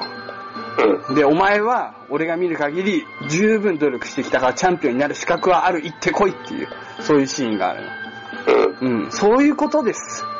そういうことですうね。ん。いいですかう次行っちゃいますかもう一通来てますんで。あ、わかりました。大丈夫ですか行きましょう。は い。えー、もう一つ。ラジオネーム、成人病になんか、俺はならねえさんから。これ初めての人かなこのラジオネーム。見覚えないな。はい。えーゆっすーさん、チャイさん、二人の兄貴たち、こんばんは。こんばんは。わ突然ですが、俺の悩みを聞いてください。俺は、お金とか地位とか、そういうのじゃねえんだ。俺は自分の目指す夢があるんだ。って、が、思って頑張ってます。でも、そうは言っても、ベンツとかジャガーとか高級車がかっこいいなと思ったり、洒落たレストランで食食事したら気分も最高だろうし、パリッとした服着て、センス抜群の数とか揃えて生活したら、ガチでテンション上がるなとか思っちゃうんですよ。やっぱそういう発想ってダメっすかねお金じゃねえとか言ってっけど、憧れみたいのもあって、けど本当はそんなのは大事じゃねえだろうって。俺どうしたらいいっすかユッスの兄貴は軽トラでいいんだってどっかで言ってて、まあそれもかっけえってリスペクトするんすけど、でもいいもんに憧れないんすかっていう質問ですね。もうユースさん来てるじゃないですか。いや、これでも、あの、二人の兄貴たちだから、いはい二人どうなの答えてやってよ。 僕はでもベンツとかジャガーとか高級車乗りたい人ですから、うんうんうん僕は答えてもしょうがないですよ、これ。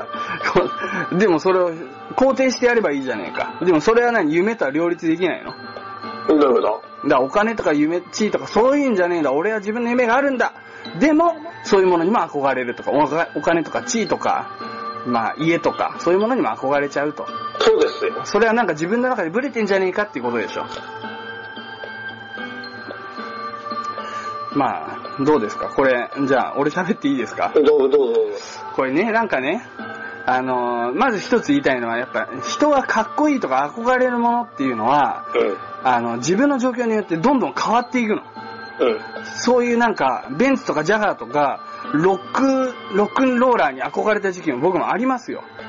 うん。でもなんか今はそうじゃないっていう。だから、これは変わり得る、今後も。で、あとはもう基本的に人ってないものねだりだと思うんだよね。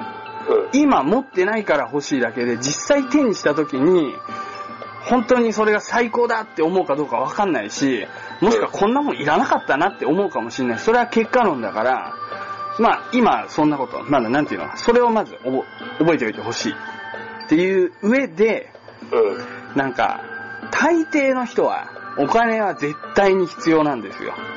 大抵の人は。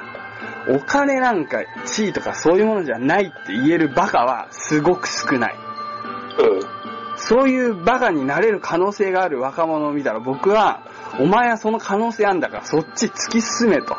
自分の利害を飛び越えて、なんか自分の理想のために人生をかける、ベットするっていうようなことやってみろって俺は言うんだけど、俺もそうするって言うけど、でもそうはならない。大抵。うん。普通に就職したりする。 別にそれはいいんだよ。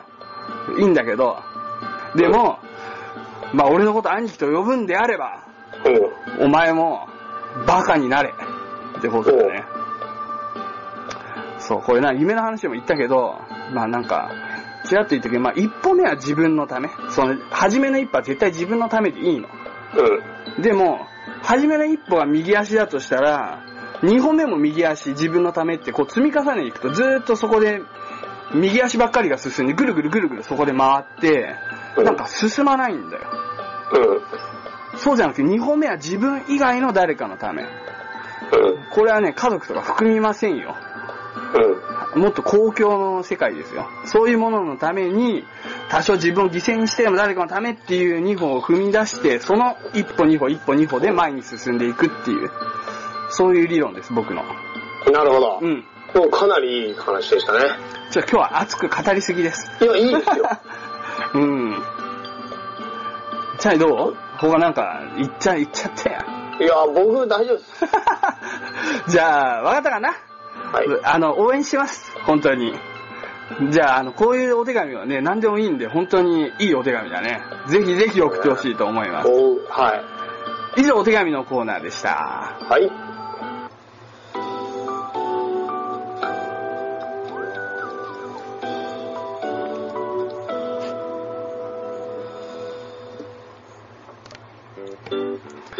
ヤフー知恵袋の質問に勝手に答えようのコーナー。イェイよっしゃということで行きましょはい。う。じゃあ、チャイさん、質問の方、ありますか俺から行く、はい今日は。どっちでもいいですよ。じゃあ俺から行きましょうはい。えー、質問。男女平等とレディーファーストを都合よく使い分ける女って気持ち悪くないですかっていう質問です。今回は青少年じゃないですよ。うなるほど。うん。男女平等とレディーファーストね。都合よく使えるわけで。こうちょ都合のいいところだけ、みたいな。うん、それは確かにいますね。僕も少なからず経験はありますうよ。んうんううん。すごくそれは感じますけどん。、感じますけども、うん。どうなんですか まあ、そこは言わせておけって感じ だな。ああまあまあ、 同感同感。ううん。ん。全然それになんか取り合ってそのレベルまで自分が下がっちゃうのはもったいない。 なんか結局レディーファーストなんて批判したらやられるっていうかもう絶対は悪人になるからあ、ーレディーファーストはもう、なんていうのかな、批判の対象にはまずならない。もうレディーファーストな状況になったらレディーファーストなんでもう絶対それは。それをうん、あえてそこに切り込む必要はもうもうもうそもそもないじゃんか。うんうんで、男女平等も同じレベルの話で、ん今の時代に男女平等じゃねえなんていうことはありえない非常識じゃないですうか。ん。うん結果的には両方とももう、なんていうの、こっちが切り込んだら損する。うん。そうだね。だから、言わしとけって話だから、うんそれに対してどう向き合うかだけの問題であって、うんうんそれを盾に自分の利益を貪る女は、もうなんていうのは情けないぞって話。 じゃあ結構、言うね、言うね。うんいけてないぞって、いけて、お前はいけてないぞって話で、でも俺までいけてなくはならないから、俺は別にそこはある程度無視して、んさらりとレディーファーストす りゃいい。聞いてっか、占いババア。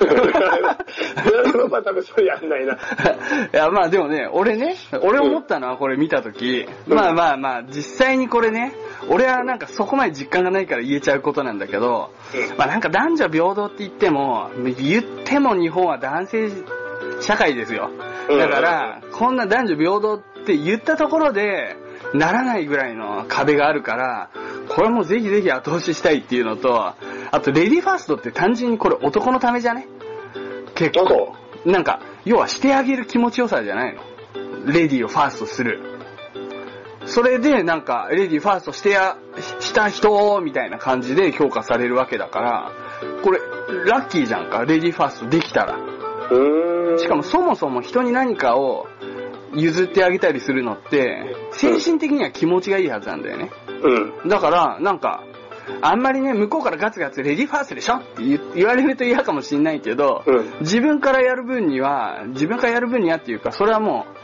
う、概念としてはすごい、むしろ男のためにあるんじゃないかなとすら思っているっていう。でも多分レディーファーストでしょって言われる人に対してどう思うって質問でしょまあこれはそうだけどね。う、うんそうそうそそしたう。らもうそうですよって話じゃいいんじゃな いかと俺は思うけど、うん、うんそう。そんな感じですね。まあレディーファーストは男の、まあ男のためっていうのもちょっと言い過ぎな気もするけどね。そう、そうかそうか。 うん。だって例えばなんかシルバーシールドは実は若者のためだぜって言われたら、うんなんかやっぱ納得できな いね。ね若者が譲りやすくするためだぜっていう。えああ、そういうことシね。ルバーシールドは若者のためだから本 当は。うんうんうん。あ、で譲りもやすくする、いや、そう考えたらいいじゃんか、でも、逆に言うと。じゃあ、いいこと言ったな。うん。うん。ちょっと納得できないかもしんないけど。納得できないあ一晩え、え一晩置いて、一晩置いて。あの、まあでもね、いや、わかるよ。そういう俺のだってね案外ね俺だって猛暑句何回も読んでる男だから、それはわかりますよ、言っていいること方は。うにんなるよ、これ。うまん。一あ晩寝か大し事たなら指摘ですね。うん。なるほど大事なことを言ってることはよく分かった。ただ一般受けはしないぞっていう話を今、一般者を代表して言っただけ。ありがとう、チャイ。うんいいバランスで成り立ってるよ。うん俺たち。俺たち。でもいい、いいことだよね。助けてあげる方が絶対得なんだよね。うんうん本当に得なんだよ、助けてあげる方が。助けられるのももちろんいいけど、うん助けてあげる方がその100倍得。うん。うん。嬉しい。ううんん。嬉しい。うん。うちらいい人だな。だから助けられるより助けてやる、助けてあげるか、やる、助けてあげる言い方があんまりない。助けられるより助ける側になりたい、私は。愛されるより愛したいみたいな話 でしょ。もう愛されるより愛したい。ハモりそうにな ったわ。危ない危ない。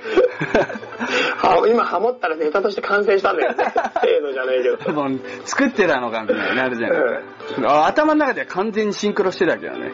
でも言わなかった、俺は。たまたま。じゃあ、チャイどうぞ、質問。はい。うん。隣の家の庭の木の枝が境界線をはみ出して、その枝から落ちた果実は自宅の敷地内といえども、所有権は隣の家にあるそうですええが、はいはい。教会をはみ出てきた、はみ出てきて、うん落ちてきた果実でも、勝手に取ることができないことを最も恨めしく感じるものは次のうちどれですかはい。いい質問だね。 ?1、マスクメロン。2、大玉スイカ。うん。 3、マンゴー。4、ドリアン。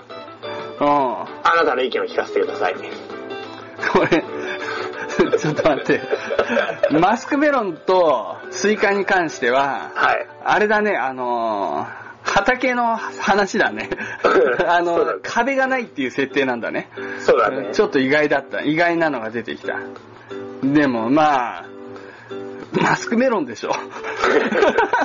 これは、これは一応、なんだよ、俺んとこなってんの大きいじゃんって思うもんね。なるほど。う俺スイカ。ん。スイカうん。スイカなんて、さ、そうか。スイカね、スイカはセネガルですんごい安く売ってたからさ、100円ぐらいででっかいの買えたからさ、200円いや、俺、とかちょちょちょ、状況をちょっと考えてみて。うん。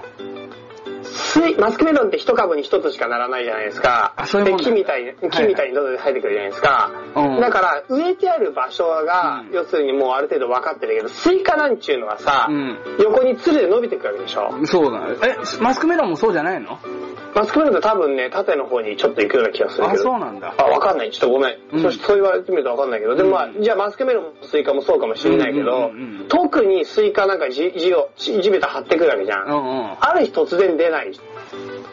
だから、うん。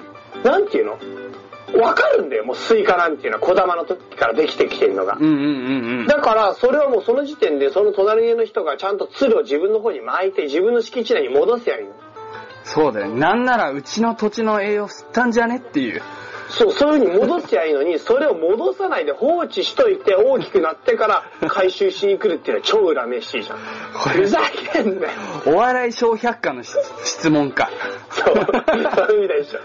言ったらマンゴーとドリアンって日本でなかなか育たないからな。なかなか出ないけど、でもこんなの木だから落ちてきても、まあしゃあないと思える。 うん、蹴っ飛ばしたくなるやん、ドリアンなんか来た日には。 うん、なるほどね。まあ面白い質問、さすがだな。そうか。納得していただけましたでしょうか、これ。質問者のあなた。うん、ドリアンはちょっとボケだと思ったけど、滑ってたよ。 はい。というわけで、ヤフー知恵袋の質問に勝手に答えようのコーナーでした。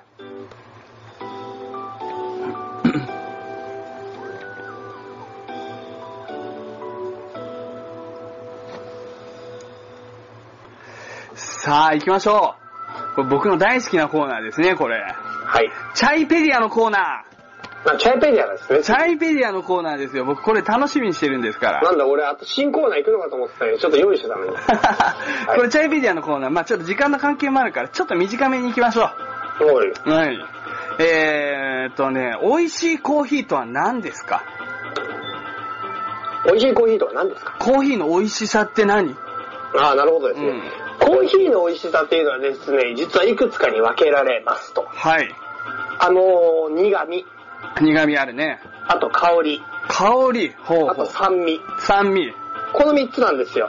コーヒーのあこ美れ今味しさというの、はリ。スナーメール、あ、メモ取ってるね。で、この3つで、なんか、例えばコーヒー屋さん行くと、この3つで星印がついてます。おう酸味3、香りう3、んあのー苦味4とか。これさ、一番さ、は一い般受けするというかさ、はい。一番美味しいバランスは何なの星で言ったら。それ店によって多分独自でやってんの。だうんうん。からなんか、きあの、三つ星か五つ星か決まってなくて。うん。うん。いや、これ、ちょっと聞きたいのよ、このバランス。なんか、例えば俺あんまコーヒー飲まないから、はいコーヒー豆行った時に、はまあ、多分全種類飲んでから自分の好みを考えればいい話なんだろうけど、い。はい。知りたい、正解を。まあ、美味しいコーヒー何かっていうとですね、チャイまあ、はすごいはっきり2だって聞いてるから。まあ、コーヒー通ですよ、もうほん と。コーヒーなんか豆から育ててますからね、今ね。マジでか、あの赤い、赤いやつ。そうですよ、あ赤れい実実がは乗ってん本だ。当の、本当の種子ですからね、食べるところっていうか、飲むとこは。うはい。あん。のう、ん。コーヒーの美味しさはですね、うん。まず言ったらう、ん。本当は苦味なんです。なるほど。苦味なんだ。 はい、コーヒーの美味しさは本当は苦味で、うん実は酸味はちょっとアウトなんで すな。それ好みじゃないですよね、あくまで。 うん、酸味っていうのは強くない方がいい。なぜならコーヒーに求められていないから。 酸味が欲しいなら梅ジュースを飲め。コーヒーは苦いから飲みたいんだっていう話なんですよ。まあ確かに苦味がある飲み物って他にないな。そうそうそうそううん。酸味はいくらでもあるもんな。。香りと酸味はカバーできますから、梅ジュースで香りも香りも梅の香りすごくいいですよ。私、梅も育ててますから。あ、確かに香りはね、別にコンポタージュスープとかもいい香りだもんね。なん でも、香りはどんなものだってあるんですよ、いいのが。なるほどでも、コーヒーだけが持ってる良さって苦味だから。あ、じゃあ苦味は星5だ。でも苦すぎると飲めたもんじゃない。なぜかというと、うん昔炭火コーヒーっていう缶コーヒーがあったんですけど、はいはいはい、あったあっ炭火た。入ってんじゃねえかっていう さ、なんかもう本当にこれ、逃げんだよみたいな。炭は飲み物じゃねえよっていう。そうそうそうそう、うんだから。だからやりすぎで炭とか入れちゃう例はもうダメ。うん。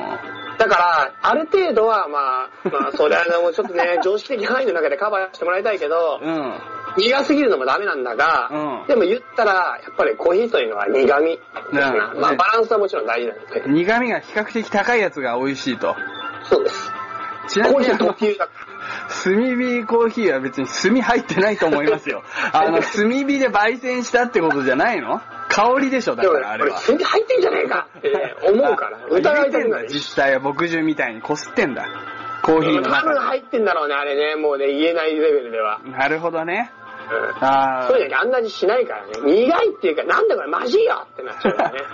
あ。 確かに確かに。炭火って意外に、炭自体に酸味も入ってたりするもんね、ちなみに。いや炭が入ってる前提だ ったから。うんなるほど、すごい、わかりやすい。さすが、俺、これやっぱもっと続けよう。えー、じゃあちょっとね、もう一個いきます。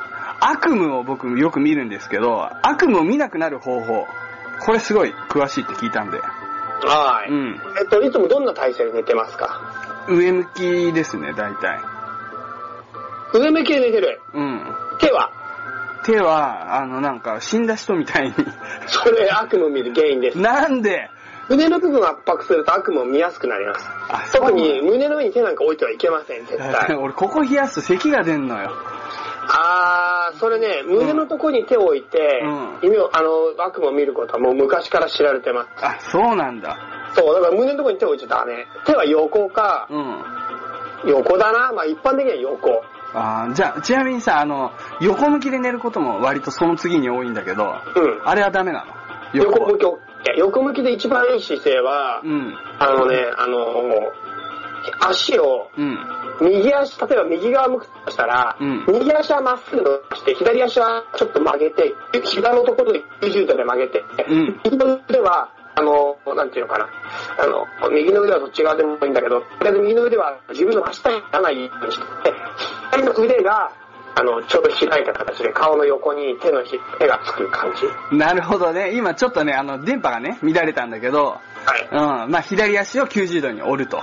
で、右足はまっすぐで、右手はまあ自然に、左手は顔の近くっていう感じですそうねです。。だ了から解。一番よく寝れます。なるほど。勉強になるな、これ。はい。じゃあちょっと、iPS 細胞。これは何がすごいんですかアーティスタートが何がすごいか。うん。これ、ウィキペディア見てもわかんないのよ。詳詳しく書きすぎてる。だから、チャイペディアで調べようと思って。 なるほど。うんこれですね、実はですね、うんあの、iCloud 化、iCloud 化されたプレイステーションなんですよ。 iCloud 化されたプレイ、またこれわからないそれが最大になな。ってるんですな。うんまあ、なんでかっていうと iPhone とか iPad とかいっぱいあるじゃないですか。iPhone キーつくやつ。確かに確かに、ありますね。はい。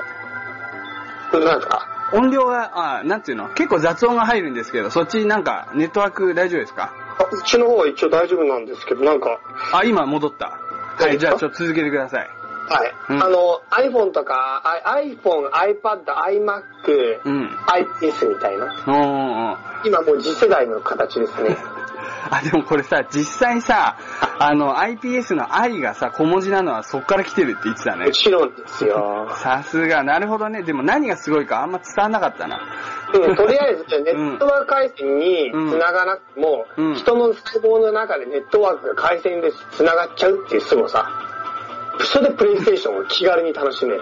あもう寝ながらにしてみたいな話なんだそうですあだからもう本当に自分の目でそのまんまもうなんていうの 3D で見えちゃう、なるほど素晴らしいねそれ本当面白そうだわうん、楽しいですよ iPS 最後入れるとじゃあこれ最後の質問えー、あのユッスーの各種の素晴らしさとは一体何ですかああゆずさんの各種の素晴らしさすごい素晴らしいって聞いてるんですけどそうですねうんゆずさんの各種のね素晴らしさはですねうんテーマが短いああテーマが短はいはいはいはい短というかうん言葉が短かな、テーマとテーマは結構ごめんなさいテーマじゃないな言葉が短いああ親しみやすい言葉が使われてるってことかなそういうことですね。まあ、うんテーマは結構大きなテーマもあったりとか、うんあと小さなテーマもいろんなテーマを扱うんですけど、うんそれを表現する時の言葉が、身近な例、身近な言葉、うん身近なあの感覚で書いてると。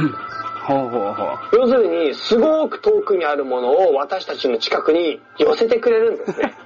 ありがとうございますはい。すごいこれいいな利用していきたいコーナーだなはい。それが素晴らしいところですね。あとは、前向きなメッセージが必ず込められている。うんうんうんうん感情に流されたり悲観的になっていないっていうところ前向きなメッセージ性を持っているプラスうん何かのそういう前向きなものへの思考うんそちらに向く向く気持ちというものを人に伝えたい喚起させたいっていう思いが込められてるっていう詩なんですねしわしなりってやつですねはい志ですねなるほそれどがいいところですありがとうございましたはい以上チャイペリアのコーナーでした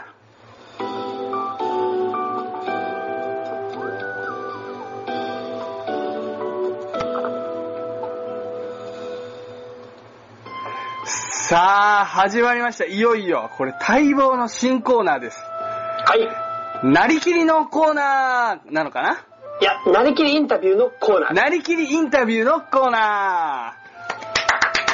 これ初めてこのコーね。うナーん。はいチャイチャイさんどうぞ説明してくだごさい説よ。明しましょうこのコーナーはですね、うん。ユッスーさんにどこかの誰かになりきってもらってインタビューに答えてもらおうというコーナーになり ますいやー、ドキドキしますね。さあどこの誰かになりきってもらうかってことはね簡単に私のであらあらプロフィール説明していきますが、はいあらかじめ今回ですねユッスーさんの方になりきってもらう方のプロフィールを送ってありますこれあの、別に手元にあるのは一般人の方ですよね。別にダライラマとかそういうんじゃ、そういう無茶ぶりじゃないんですね。 しかも実在する人物ですなるほど。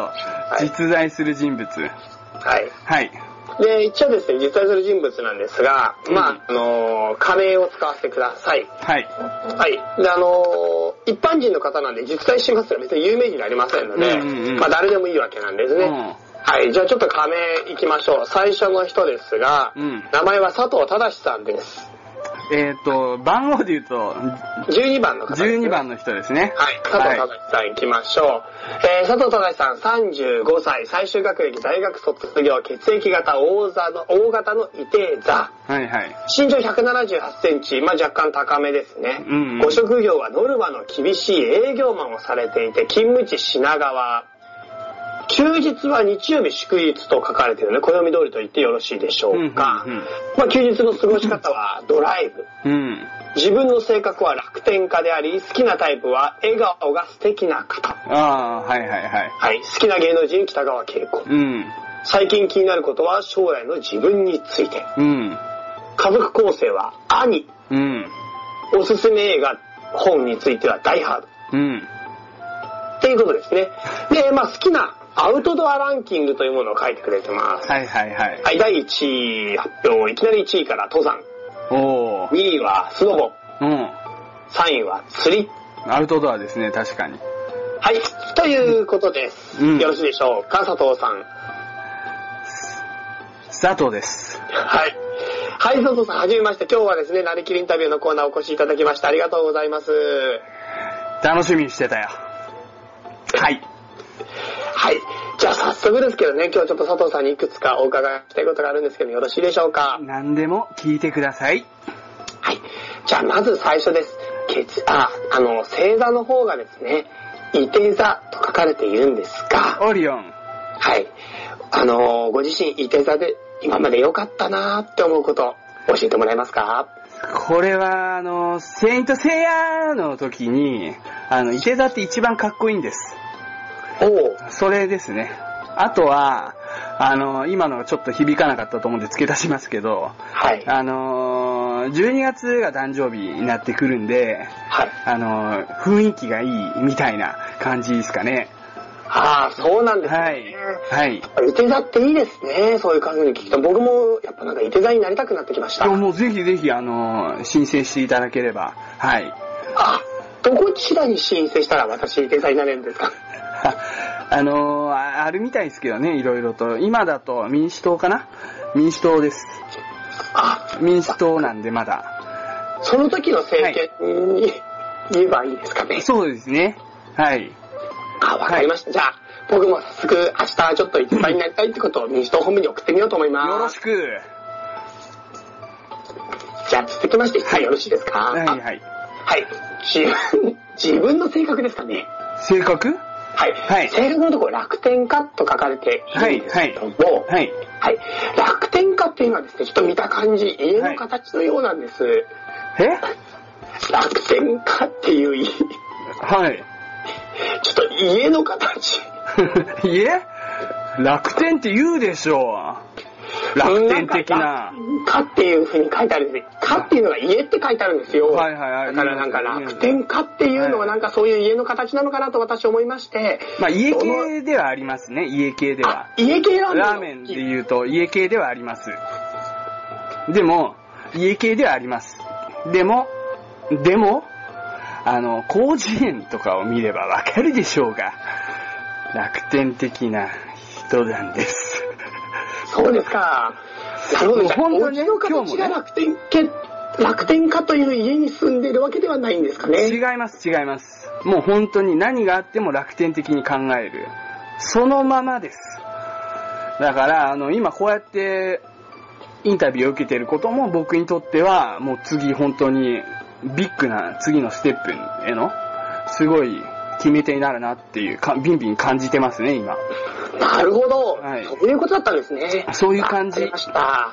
ですじ。ゃあ、家が別に、あの、楽天家というかアウトドア、あ、ごめんなさい。ちょっと一個聞き忘れてることがありました。いはいはいじゃあすいません。今の質問、それで大丈夫でした。えっ、とですね、こちらの アウトドアランキングというものが書かれているんですあが、あ、はいはいははいい。。第1位が登山。登山第2位がスノーボうんうんうーんド。第3位がアウトドア。足りますね。釣りですね、3位。あ、ごめんなさい。釣りでありますね。うんで、私ちょっと気になってきたのが、うんうんこのままランキングで行った時に、うんアウトドアの第100位あたりに来るのは一体何かなと思いまして、これあのね、難しいんだよ。でもちょっとよーく見てもらうと、登山。こう山に登って、こうスノボで降りてくるわけ。で、降りたところに川があり、釣りをする。あ、こうなってたんですよね。繋がってるんです。ランキングなんで。はい。うんで、やっていくと100位っていうのは、もうちょうどもう家の玄関先になりますね。大体。毎回。100位ぐらいになると玄関先です。アウトドアランキング100位。えっと、家のさ、家の前で一体どのようなアウトドアしてるのか教えてもらってよろしいですかだから、と山登りの、ス、スノボリーの、ツリーの、突ぎの、家帰りの玄関の前の、なんですね。だからあのーすぐ帰宅に向けてこう、ちょうどこう、サザエさんでこう、駆け込んでる、あの、あれです。あれをやってます。あ、あの状態ですかこれあの、話題変えてくんないかな。ちょっと、あの、なんか変な熱が出てきちゃった。 いやー、うんすいません。楽天的にね。よくわかりました。うん。はい。一見よくわかりま感しじた。で。家の前にちょうどいる状態だってことですね。そうですわかりました。はいはい。じゃあ、最後の質問させてください。どうぞ身長178センチとあります。あります、あります。はい。もしあなたがあと2センチもらえるとしたら、はいはい。その2センチは誰からもらいたいですかその2センチを誰かからもらう ?178 から182? はい。うーんとね、これは結構前々から考えてたんで、ちょっと楽天的なんで、いけっかなって思ってるんですけど、うーんとね、あれかな、セミ。セミ。セミかななるほど。セミさんはちょうど2センチより大きいぐらいですもんね。 そうですね。セミちょっとでけえなって気づいてきたところだったんで、これをじゃあ頭に乗せれば、ちょうど180センチなれますね。なれますよ。80。わかりました夢の80です。夢の80、ありがとうございます。じゃあはい、今日どうは、も。加藤正さんにお越しいただきました。ありがとうございました。どうも。次もう、もう一人行ってよろしいです次かはい。じゃあ次32番ですね。 !32 番。はい。では、32番です。今回ですね、お越しいただきました、2人目のゲストです。お名前はですね、小林光平さん。浩平ですはい。えっと、年齢36歳、最終学歴、高卒、血液型、B 型の星座はカニ座。はい。身長166センチ。そうですね。もう典型的なモテない感じになってますね、今のところ。はい。で、ご職業は築地のマグロや、へいらっしゃいえ い、もちろん築地。そりゃそうですよ。2回書いちゃったよ。マグロ屋の築地。でちょっと書き直しておいてください、これ。あ、マグロの築地でしたね。はい、休日は日曜。まあ、築地はね、水曜休みってイメージされる方もいるかと思うんですよ。はい。でも僕は日曜です。なるほど。休日の過ごし方がジムでトレーニング。はいはい。で、自分の性格何にでも真剣。 いらっしゃいで好きなタイプ、おおらかな人。好ですよね。きな芸能人。そうなっちゃいますよね。ああ、そうなっちゃいますね。いはい、はい。で、好きな芸能人、スミマキコ。意外でしょおおらかなイメージないですよね。で、最近気になること、TPP。ですよね。はい。家族構成は弟、妹。あ、そうです。はい。で、おすすめ映画は、本、映画本は白夜行。これあれだな。敬語だな。敬語だ。で、よくわかんないですけど。はいはい。で、私の好きなランキングの方がですね、鮮魚、まあ、おあの、魚ですね、魚おすすめランキングと聞いいうことてで。って。はい。第1位、本マグロ。はい。で、第2位、これ何とお読みすればいいんですかね。てなんとかブリ、天井ブリですかね。ですね。はい。第3位はマサバ、サバですね。サバです。はい。という、あの、小林さんにお越しいただいております。はい。はい。では、よろしいでしょうか。どうぞどうぞ。はい。ちょえっ、っと、とこまれず一つ高いんでね私の方ではい気になること一つ目なんですけども、はいはい鮮魚ランキングがですね、まあ、はい本マグロ、まあ、あの、ブリ、サバと来ているんですけど、はいはい。ご本人、カニ座ですよね。ですあの、ね。カニはカニじゃなくてよろしいんでしょうか。ちょっとこれ、やっていいですか実際に売ってるところ。どうぞお願いします。ちょっと声変わっちゃうかもしんないんですけど。エスエステーしゃせーマサバ今日300円から日本で500円持ってって奥さん天井ブリ今日いいの入ってんのよ本当にブリブリブリブリしちゃってで、なんと言っても今日買っとけ買っとけ本マグロこれ、本当にとろけちゃうんだから、マジで。赤身これでもね、あのー、メバチマグロの大トロなんか目じゃねえってんだよ、これ。か、カニカニカニカニは、ちょっとあのー、カニ、あの、足、足とか結構ありますけど、はい、はい、はい、はい。みたいな感じなんですね。なるほど、なるカほどニ。は、ちょっとやりづらいんです。売りあー売りにあくいの。売るときに威勢よく売れないん売ですり。ね。そうなんですよ。カニってなっちゃうとすごい。あ確かに叫びづらいかもしれないですね。そカニカニちょっと言いカづらニいっですね。てなるとなんか、なんか変な感じになっちゃうんで、いつもテンション下がるなっていう。響きの問題でしたか。そういうことなんです。ご本人カニ座ということについてはあんまり問題ないですかね、響きとしては。 申請すればいいんじゃないですか、これは。これも新請ですか。はい。あの、魚座に行こうかと。近々。なるほど。来年の抱負にし入れてもらってよろしいですなるほど、なるほど。あはいわかりました。じゃあ私ので来年の抱負ということでちょっとプロフィールカード書き足しておきますので、お願いしわかりました。い。いいと思います。じゃあ続きまして2つ目の質問よろしいでしょうか。いいと思います。えっと、まずおすすめ本映画の方に白夜行というふうに書いてあるんですが、そうですね。はい。はい。白夜行っていうのはちょっと私の方でよく知らないんですよ。あ、そうです敬語の敬語の方。はい、敬語の方かどうかちょっとわからなくて、はいはい。そうそう、ご説明してもらってもよろしいですかね。はいはい。あのー、敬語の書いた本なんですよ。これ、あの、白夜行っていうのは確か。作者のこと言ったんですかねそうです、そうでです。敬語です。なんか書かれた本。そうです。あの、敬語で検索してもらうと、あの、敬うの方じゃないんですけど、はいはい。あの、土二つに、あの、まあ、あの、我が輩みたいな感じで、あの、あ敬語ー、字わかりました、字わかりました。そうです、そうです。敬語で大体出てくるんで、白夜行。はいはいあの、これあれですね、あの、築地の近くの話なんだな。なるほど。はい。築地から電車で20分かな。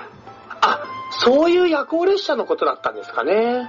あの、新宿なんです。あ、すいません。はいそこまで、あの、遠いところじゃないですね。20分でしたね。ただまあ、20分ぐらいで、あの、うまくいけばいけるんですね。うん。なるほうど、んなるほうどん。電車の話ですかね。あのまあ、そういうわけでもないんですけど、あー、そうであしたの、か。新宿とかにいるときに、はい。なんか、食いてえなってなったときに、まあ、やっぱス、シースはいはい。シースで、あのリーブのグーマ、グーマグ、ローマグラオマグロ。バマーサーグロマグロですうね。ん。で、まあね、オケからでタウみたいな展開あるじゃないですか。あの時に、そうですね、あのーまあ、白魚だろうなんつって、白魚会議なんつって、白魚いやいや、夜に食うもんじゃねえだろいや、それでもよ、言っとっかなんつって、略して白夜行みたいな、そんな話だったかな。敬語、敬語に聞いてみないとちょっとわかんないんで。はい。なんとなくわかりました。はい。なんとなくわかりました。ありがとうございます。はいいい。と思います。はい。じゃあ、次最後の質問になりますかね。あ、そうですあそうですね。じゃあちょっと、次の質問行かせてください。いいと思います。はい。えっと、身長がですね、今166センチということで、そうですわな。もし100の位が6でしたら、これ揃っちゃうんですね、666って。。百六六六百六六十六点ってありますすわな。そういうことはありますわな。惜しいですよね。でさあな、でさあな。うん。で、偶然、そういった、まあ、素晴らしい数字を今お持ちだと思うんですけども、まあ、あと一歩っていうところで、やっぱりこれで悔しい思いをされたこと今まであるんじゃないかなと思いまして。ありますわな、ありますわなこ。れあ、やっぱりございましたか。もし、そのエピソードがここでお話ししてもらえれば、ちょっとそのことを教えてもらえたらなと思いまして。あれはあの、築地の夜だった。白夜行を片手にしていた私、166センチ。まあ、年齢はくしくも36歳。なんとなくこの6636みたいな感じで、テンション上がってますわな。まあ、そういう中で、まあ、現れますわな。あの、身長6 666にししとくみたいな話もありますわな。そうですね。まあ、そうなってくると、マグロ、本マグロ超えますわな。そうですね。超えますわなはいはいは。いえー、断りますわな。ジムでトレーニング行きますわな。エスミ巻き込ますわな。TPP。なるほど。わはい。かりました。わかったで、ちょっとわかりにくいってよく言われるんですけど、はい。なんとなくわかりました。いいと思います、それなら。はいうん。ありがとうございます。じゃあ、すいませんね。あの、は明い日も朝早いとは思うんですけども、はいあの、仕事の方頑張ってください。今日は大変ありがとうございました。待ってまーす。以上、小林さんでした。。ただしですす。こんな感じでですね、あの、今日はお二人の方にお越しいただきました。じゃあ最後にもう一回ですね、佐藤さん、小林さんの方ですね、はいあの、盛大な拍手をして、このコーナーが終わりたいと思います。今日は大変ありがとうございました。ありがとうございます。いいと思います。そうですね。そうでさあな。気に入ってきてまさあな、このキャラ。何なんですか、これ。 何の、何なんですか。 終わってるこれ、超面白かったじゃん、今のコーナー。ちょっと、もう俺、これすげえ才能を感じた今あこれ絶対やろう俺ちょっとマジで用意するわ今 度は本気だ本気なんだけどこれ笑っちゃう超面白く てもう一軒目やばかったマジで一軒目はもうちょっとあのー、吹き替え版のキャラ、あのー、ねえ、そうかいみたいな、なんか、そういうのを想定してたけど、キャラがどんどん崩れてきた よ。もうね 超面白かったあ、そうですかこ。れ超面白い本当にやっぱりこれ浅田君いやユースさんすごいよありがすとうごございいます。本当すごいいや尊敬した質久し問がぶりに良かっ尊た。敬した質問が良かったんです。だとしたら。僕はもう全然でしたけど。はい。怖い怖い。本当に怖い。こうオーディエンスのいない怖さ。いや、これマジでもう超爆笑してて、それでもうね、止まんなかったっすよ。じゃあ笑い声入っちゃったと思ってるけどね。ちょ時間が時間だから、はい本当はね、これね、このプロフィールがちょっと突っ込みどころ満載だからもっとやりたかったけど、こんなもんにしますかね、今日は。ですな。はい。それでは以上、えーなりきりインタビューのコーナーでした。そういうこともありますわな。疲れましたっすな。うん音を切った。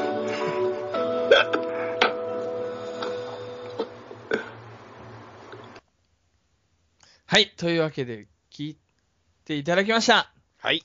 フレンズナイトでしたね。どうでしたかねうーん。ユースさん、久しぶりに聞いてみてどうですか感想は。感想は、いや、おなんか、すげえ熱く喋ってんなっていう自分自身がうん夢について。で、これの考え方は、うん。すごい、これがきっかけ、この番組がきっかけになって、うん未だに思っている。僕の夢についての価値観は、これ。この番組がきっかけ。この番組がきっかけ。この番組がって俺き、リスナーじゃねえんだけど、この時のチャイ、チャイだって、そのリアルタイムで話して、話聞いてるわけだから、俺も。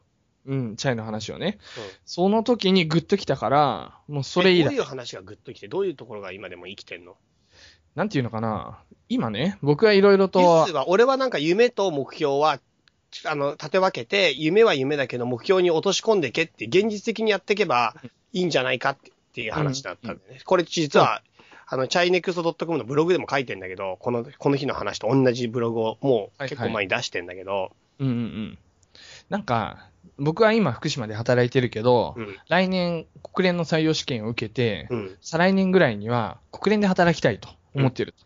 なんかそれを僕の夢だと思ってる人がいる。そこで働くっていう、おおおう受かるとか。おうおうおうで、も、それは全然、まあ確かに大きな目標だけど、僕にとってはうん、もう壮大な夢の中の手段とか通過点とかでしかないから、うん。だからそれをして、なんか夢に向かって頑張ってくださいとか、夢は叶うようにとか言われると、30代、40代で叶うやつなんて夢じゃないって思ってるの。おうまして20代で叶うやつなんて、もう全然、なんていうのかな、目標だなっていうふうに思っている。いいね。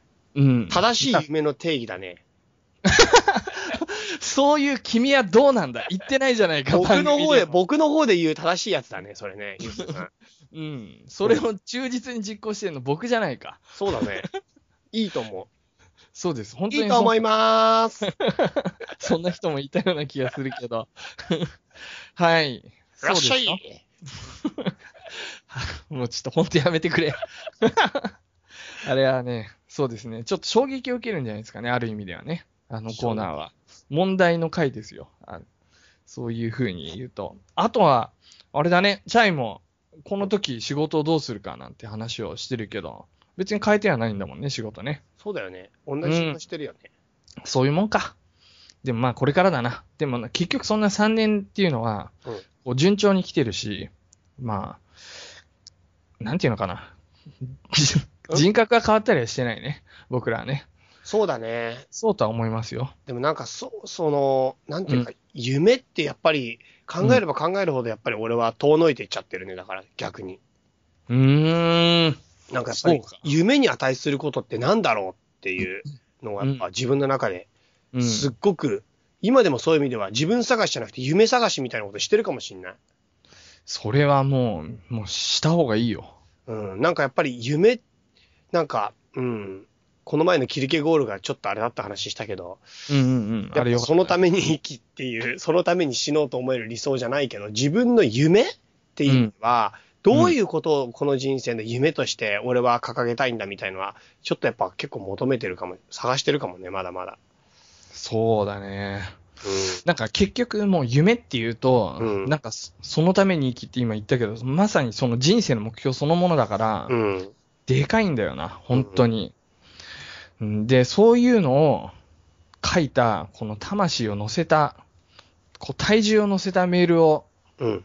待ってます。夢 をね。夢、みんなそうの俺夢ね、をね。そうさ。夢とそうよこ、そうだね。夢と目標を立て分けて、やっぱり目標は目標で聞きたいけど、うんうんうん。夢知りたいね。みんながどんな風な次の世の中みたいなのとかさ、うん自分の人生の生きてるうちにどんな世界を見ようと思って生きてるのかっていうか、それにどういう影響を与えたいと思ってこの人生を生きようとしてるのか、うん、なんかそうそういう志のあるやつと語りたいんだよな。そうなんだよ。そう、そういう、その人こそが、うん。本当に僕の親友になる。うん。うん、で、、俺は、でうも、んその人こそもそうだけど、俺はでもそれでもやっぱ見つけられないから、でも見つけようという志を持ってればやっぱ OK でしょもちろん。だからなんか、み今はなくても、その側に一緒に立とうという人、うん。俺はそういう人たちと一緒になって、やっぱり、夢、夢探しをしてる人たちは、共に真剣に探そうって思う。そうだね。 なんかもう、自分たちの番組に当てられちゃって熱くなっちゃった な。ああとはまあ、ねえチャイペディアも良かったでしょ。本当に。皆チさャイんどペうでデすィアか、そう俺今、今はあの時コーヒーなんかみじんも興味なかったけど、今はちょっとコーヒーこだわりがあるから、今の俺に聞かれたらもうちょっといいこと言えんだけどなあの、炭火コーヒーで衝撃が大きすぎて持ってかれすぎたよ。いや、でも、あれは、うん。あれも、あの、この話をきっかけで、僕の中のコーヒーの価値観はそれになってる。マジで苦さになっうん。酸味はいらないと。違うんだよね。あれ酸味ね、は他で入り取れ方、ばいいんだ入り方で決まるんだよ、苦さって。実は。だから豆の質じゃないの。うん。どれだけなるほ深くいるからが、それこそ炭に近くすればするほど苦くなんだよ。どでもなんかね、強いて言うなら香りは結構重要じゃないかと思ったんそうだな。そうそう。香り超ん重要。香りこそが結構豆に由来するから。あの時なんか梅ジュースでいいっ て香香りも。あれはね、やっぱ違和感を感じたね。 酸味はわかるけど、香りは求めてる種類が違うなって。でもでも、でもなんていうか、いいコーヒーとかって結構なんかトロピカルな香りとかいう表表現されたりとか、はいはいはい。うん、結構フルーティーだっていう話とかもあったりするから、なるほど。まああながちミスではないよ。そうですか。はい。まあそんな感じですかね。あと、チャイ君なんか、読出すべきとかありましたあとはね、そうだね、あの、うん占いうんうん、うん。あ占いで俺はだからその、今の仕事が向いてるって言って今の仕事まだまだやってるけど、うん、やっぱりちょっと、今の俺がやってる仕事に対する仕事感が俺と占い師って違うっていうことで、俺が一番言いたいのは。なんか、なんか占い師は俺の仕事について何を知ってるんだって話。なんかその、就職してる場所で決めつけんなっていう話なの、俺が言いたいのは。なるほど。だから、裏俺は、なんか、そうんの職業としては向いてるかもしんないけど、やってる仕事はそういう仕事じゃないんだよな。ああ、やっぱりダメだな。あれ、占いババアは。いや、あの、クワマンキーテッカの原型があそこにあったんだ な。そう、それもね、ちょっと聞き直して気づいた点ですね。う。うんんまあ、フレンズナイトはね、もういろいろと音源、基本全部残ってるし、こちらの方では。そうだね。まあ、面白いのまだあるんで、ままあた、ねね、ちょっと、流せる範囲のやつね。流せないやつもいくつかあるからね。あるあるある。ううん、で、今回特に全く編集してないので、その後、うんあの、僕の咳とか、そういうのも入っちゃってると思うんだよね。 みたいな。本当にすいません。ごめんなさい。全然気になんないから大丈夫だよ。いやー、気になりました、僕は、非常に。じゃあ、オフ会の話しよう。ああ、そうだな。はい。うんオフ会、迫ってまいりましたかえーじゅ 平成10 27年はいの12月29日火曜日、だいたい仕事納めの日、もしくはその日からもう休みなんじゃないかなという日で、ちょっと設定したんですけれども、はい。はい。えー50名までですね、募集して、場所は東京駅に決まりました。はい。はい。で、まあ、前回ちょっと言い忘れたような気もしますけど、あの、お酒の席になりますので、未成年はダメです。はいということですね。ご遠慮ください。で、まあ、今のところですね、はいだいたい40人ぐらいですかね。あ結構来てんだね。うん。なんかあの、今回、こちら側からの参加も5人ぐらいいるから、え、こちら側ってどういうこと僕、チャイ、歌川くん、タム、うん。もしかしたらタムの知り合いとかも来るから、その5席分ぐらい空けてるんで、実際には、そうそう、35人とプラス5人っていう感じで、あと、リスナーさんは5人。あえのあ、10人、10人。 びっくりした。今の瞬間、俺らがカウント して、急に5席取られちゃったと思って、びっくりした。 ごめんごめんごめん。あと10名はいけます。はい。大丈夫ですよ。あと、今回、そうですね、なんかチャイ君、うん言っちゃいますあの こと。女子が足りない件ですか。足りなくはない。足りなくはないぞ。うん。なんか、いただつも半々ぐらい女性、男性来てるんだよ。ちょうどバランスがいいんだけど、うん。今回はなぜかうん。男性の方が多いという現象が起きてます。そうですね。64ぐらいで男性ですね。あ、64ぐらいか。わかんない。あの、3分の2ぐらい男性かもしれだない。かだから来る男性陣は、男の方が多いってあらかじめ知っとかないとね。なんか、うんまあそ別に、まあ別にだけど、でもやっぱ女子の方が多い方が華やかっていうか、楽しい、楽しい雰囲気になるからね、会としてはね。これは会を盛り上げる楽しさのために言ってるだけ だから。うん ら、そうだよな。いや、結構今変なこと言っちゃったけど、マジでそうだよ。うん。そうだね。あのーなんていうのかな。あの、お一人で参加するのはちょっと気まずいという女性もいるかもしれませんが、うん。あの、大丈夫ですのてかで一、人参加ばっかでしょ、え、一人参加じゃない人いないでしょ、今回。いないね。てかみんな一人参加だから。本当に。うんこれは本当本当。はい。みんな一人参加だけど、何回か参加してる人たちが知り合いになってる可能性がある。うん。だからもう、あと初参加の人で10人埋まっていいぐらいだよね。もまあそうだね。う、もうはっきり言えば。俺、でもリピーターの人、リピーターっていうか、今まで来てくれた人でも、あれ、今回来てくれないのかっていう人も、うんまあ何人もいます。あまあ、それは都合が29日って年末だからそう、そうそうそう俺やむ、やむなしって思ってる、それについては。そうだよね。地方とかにね、もう帰ってるようなタイミングかもしれないもんね。うん。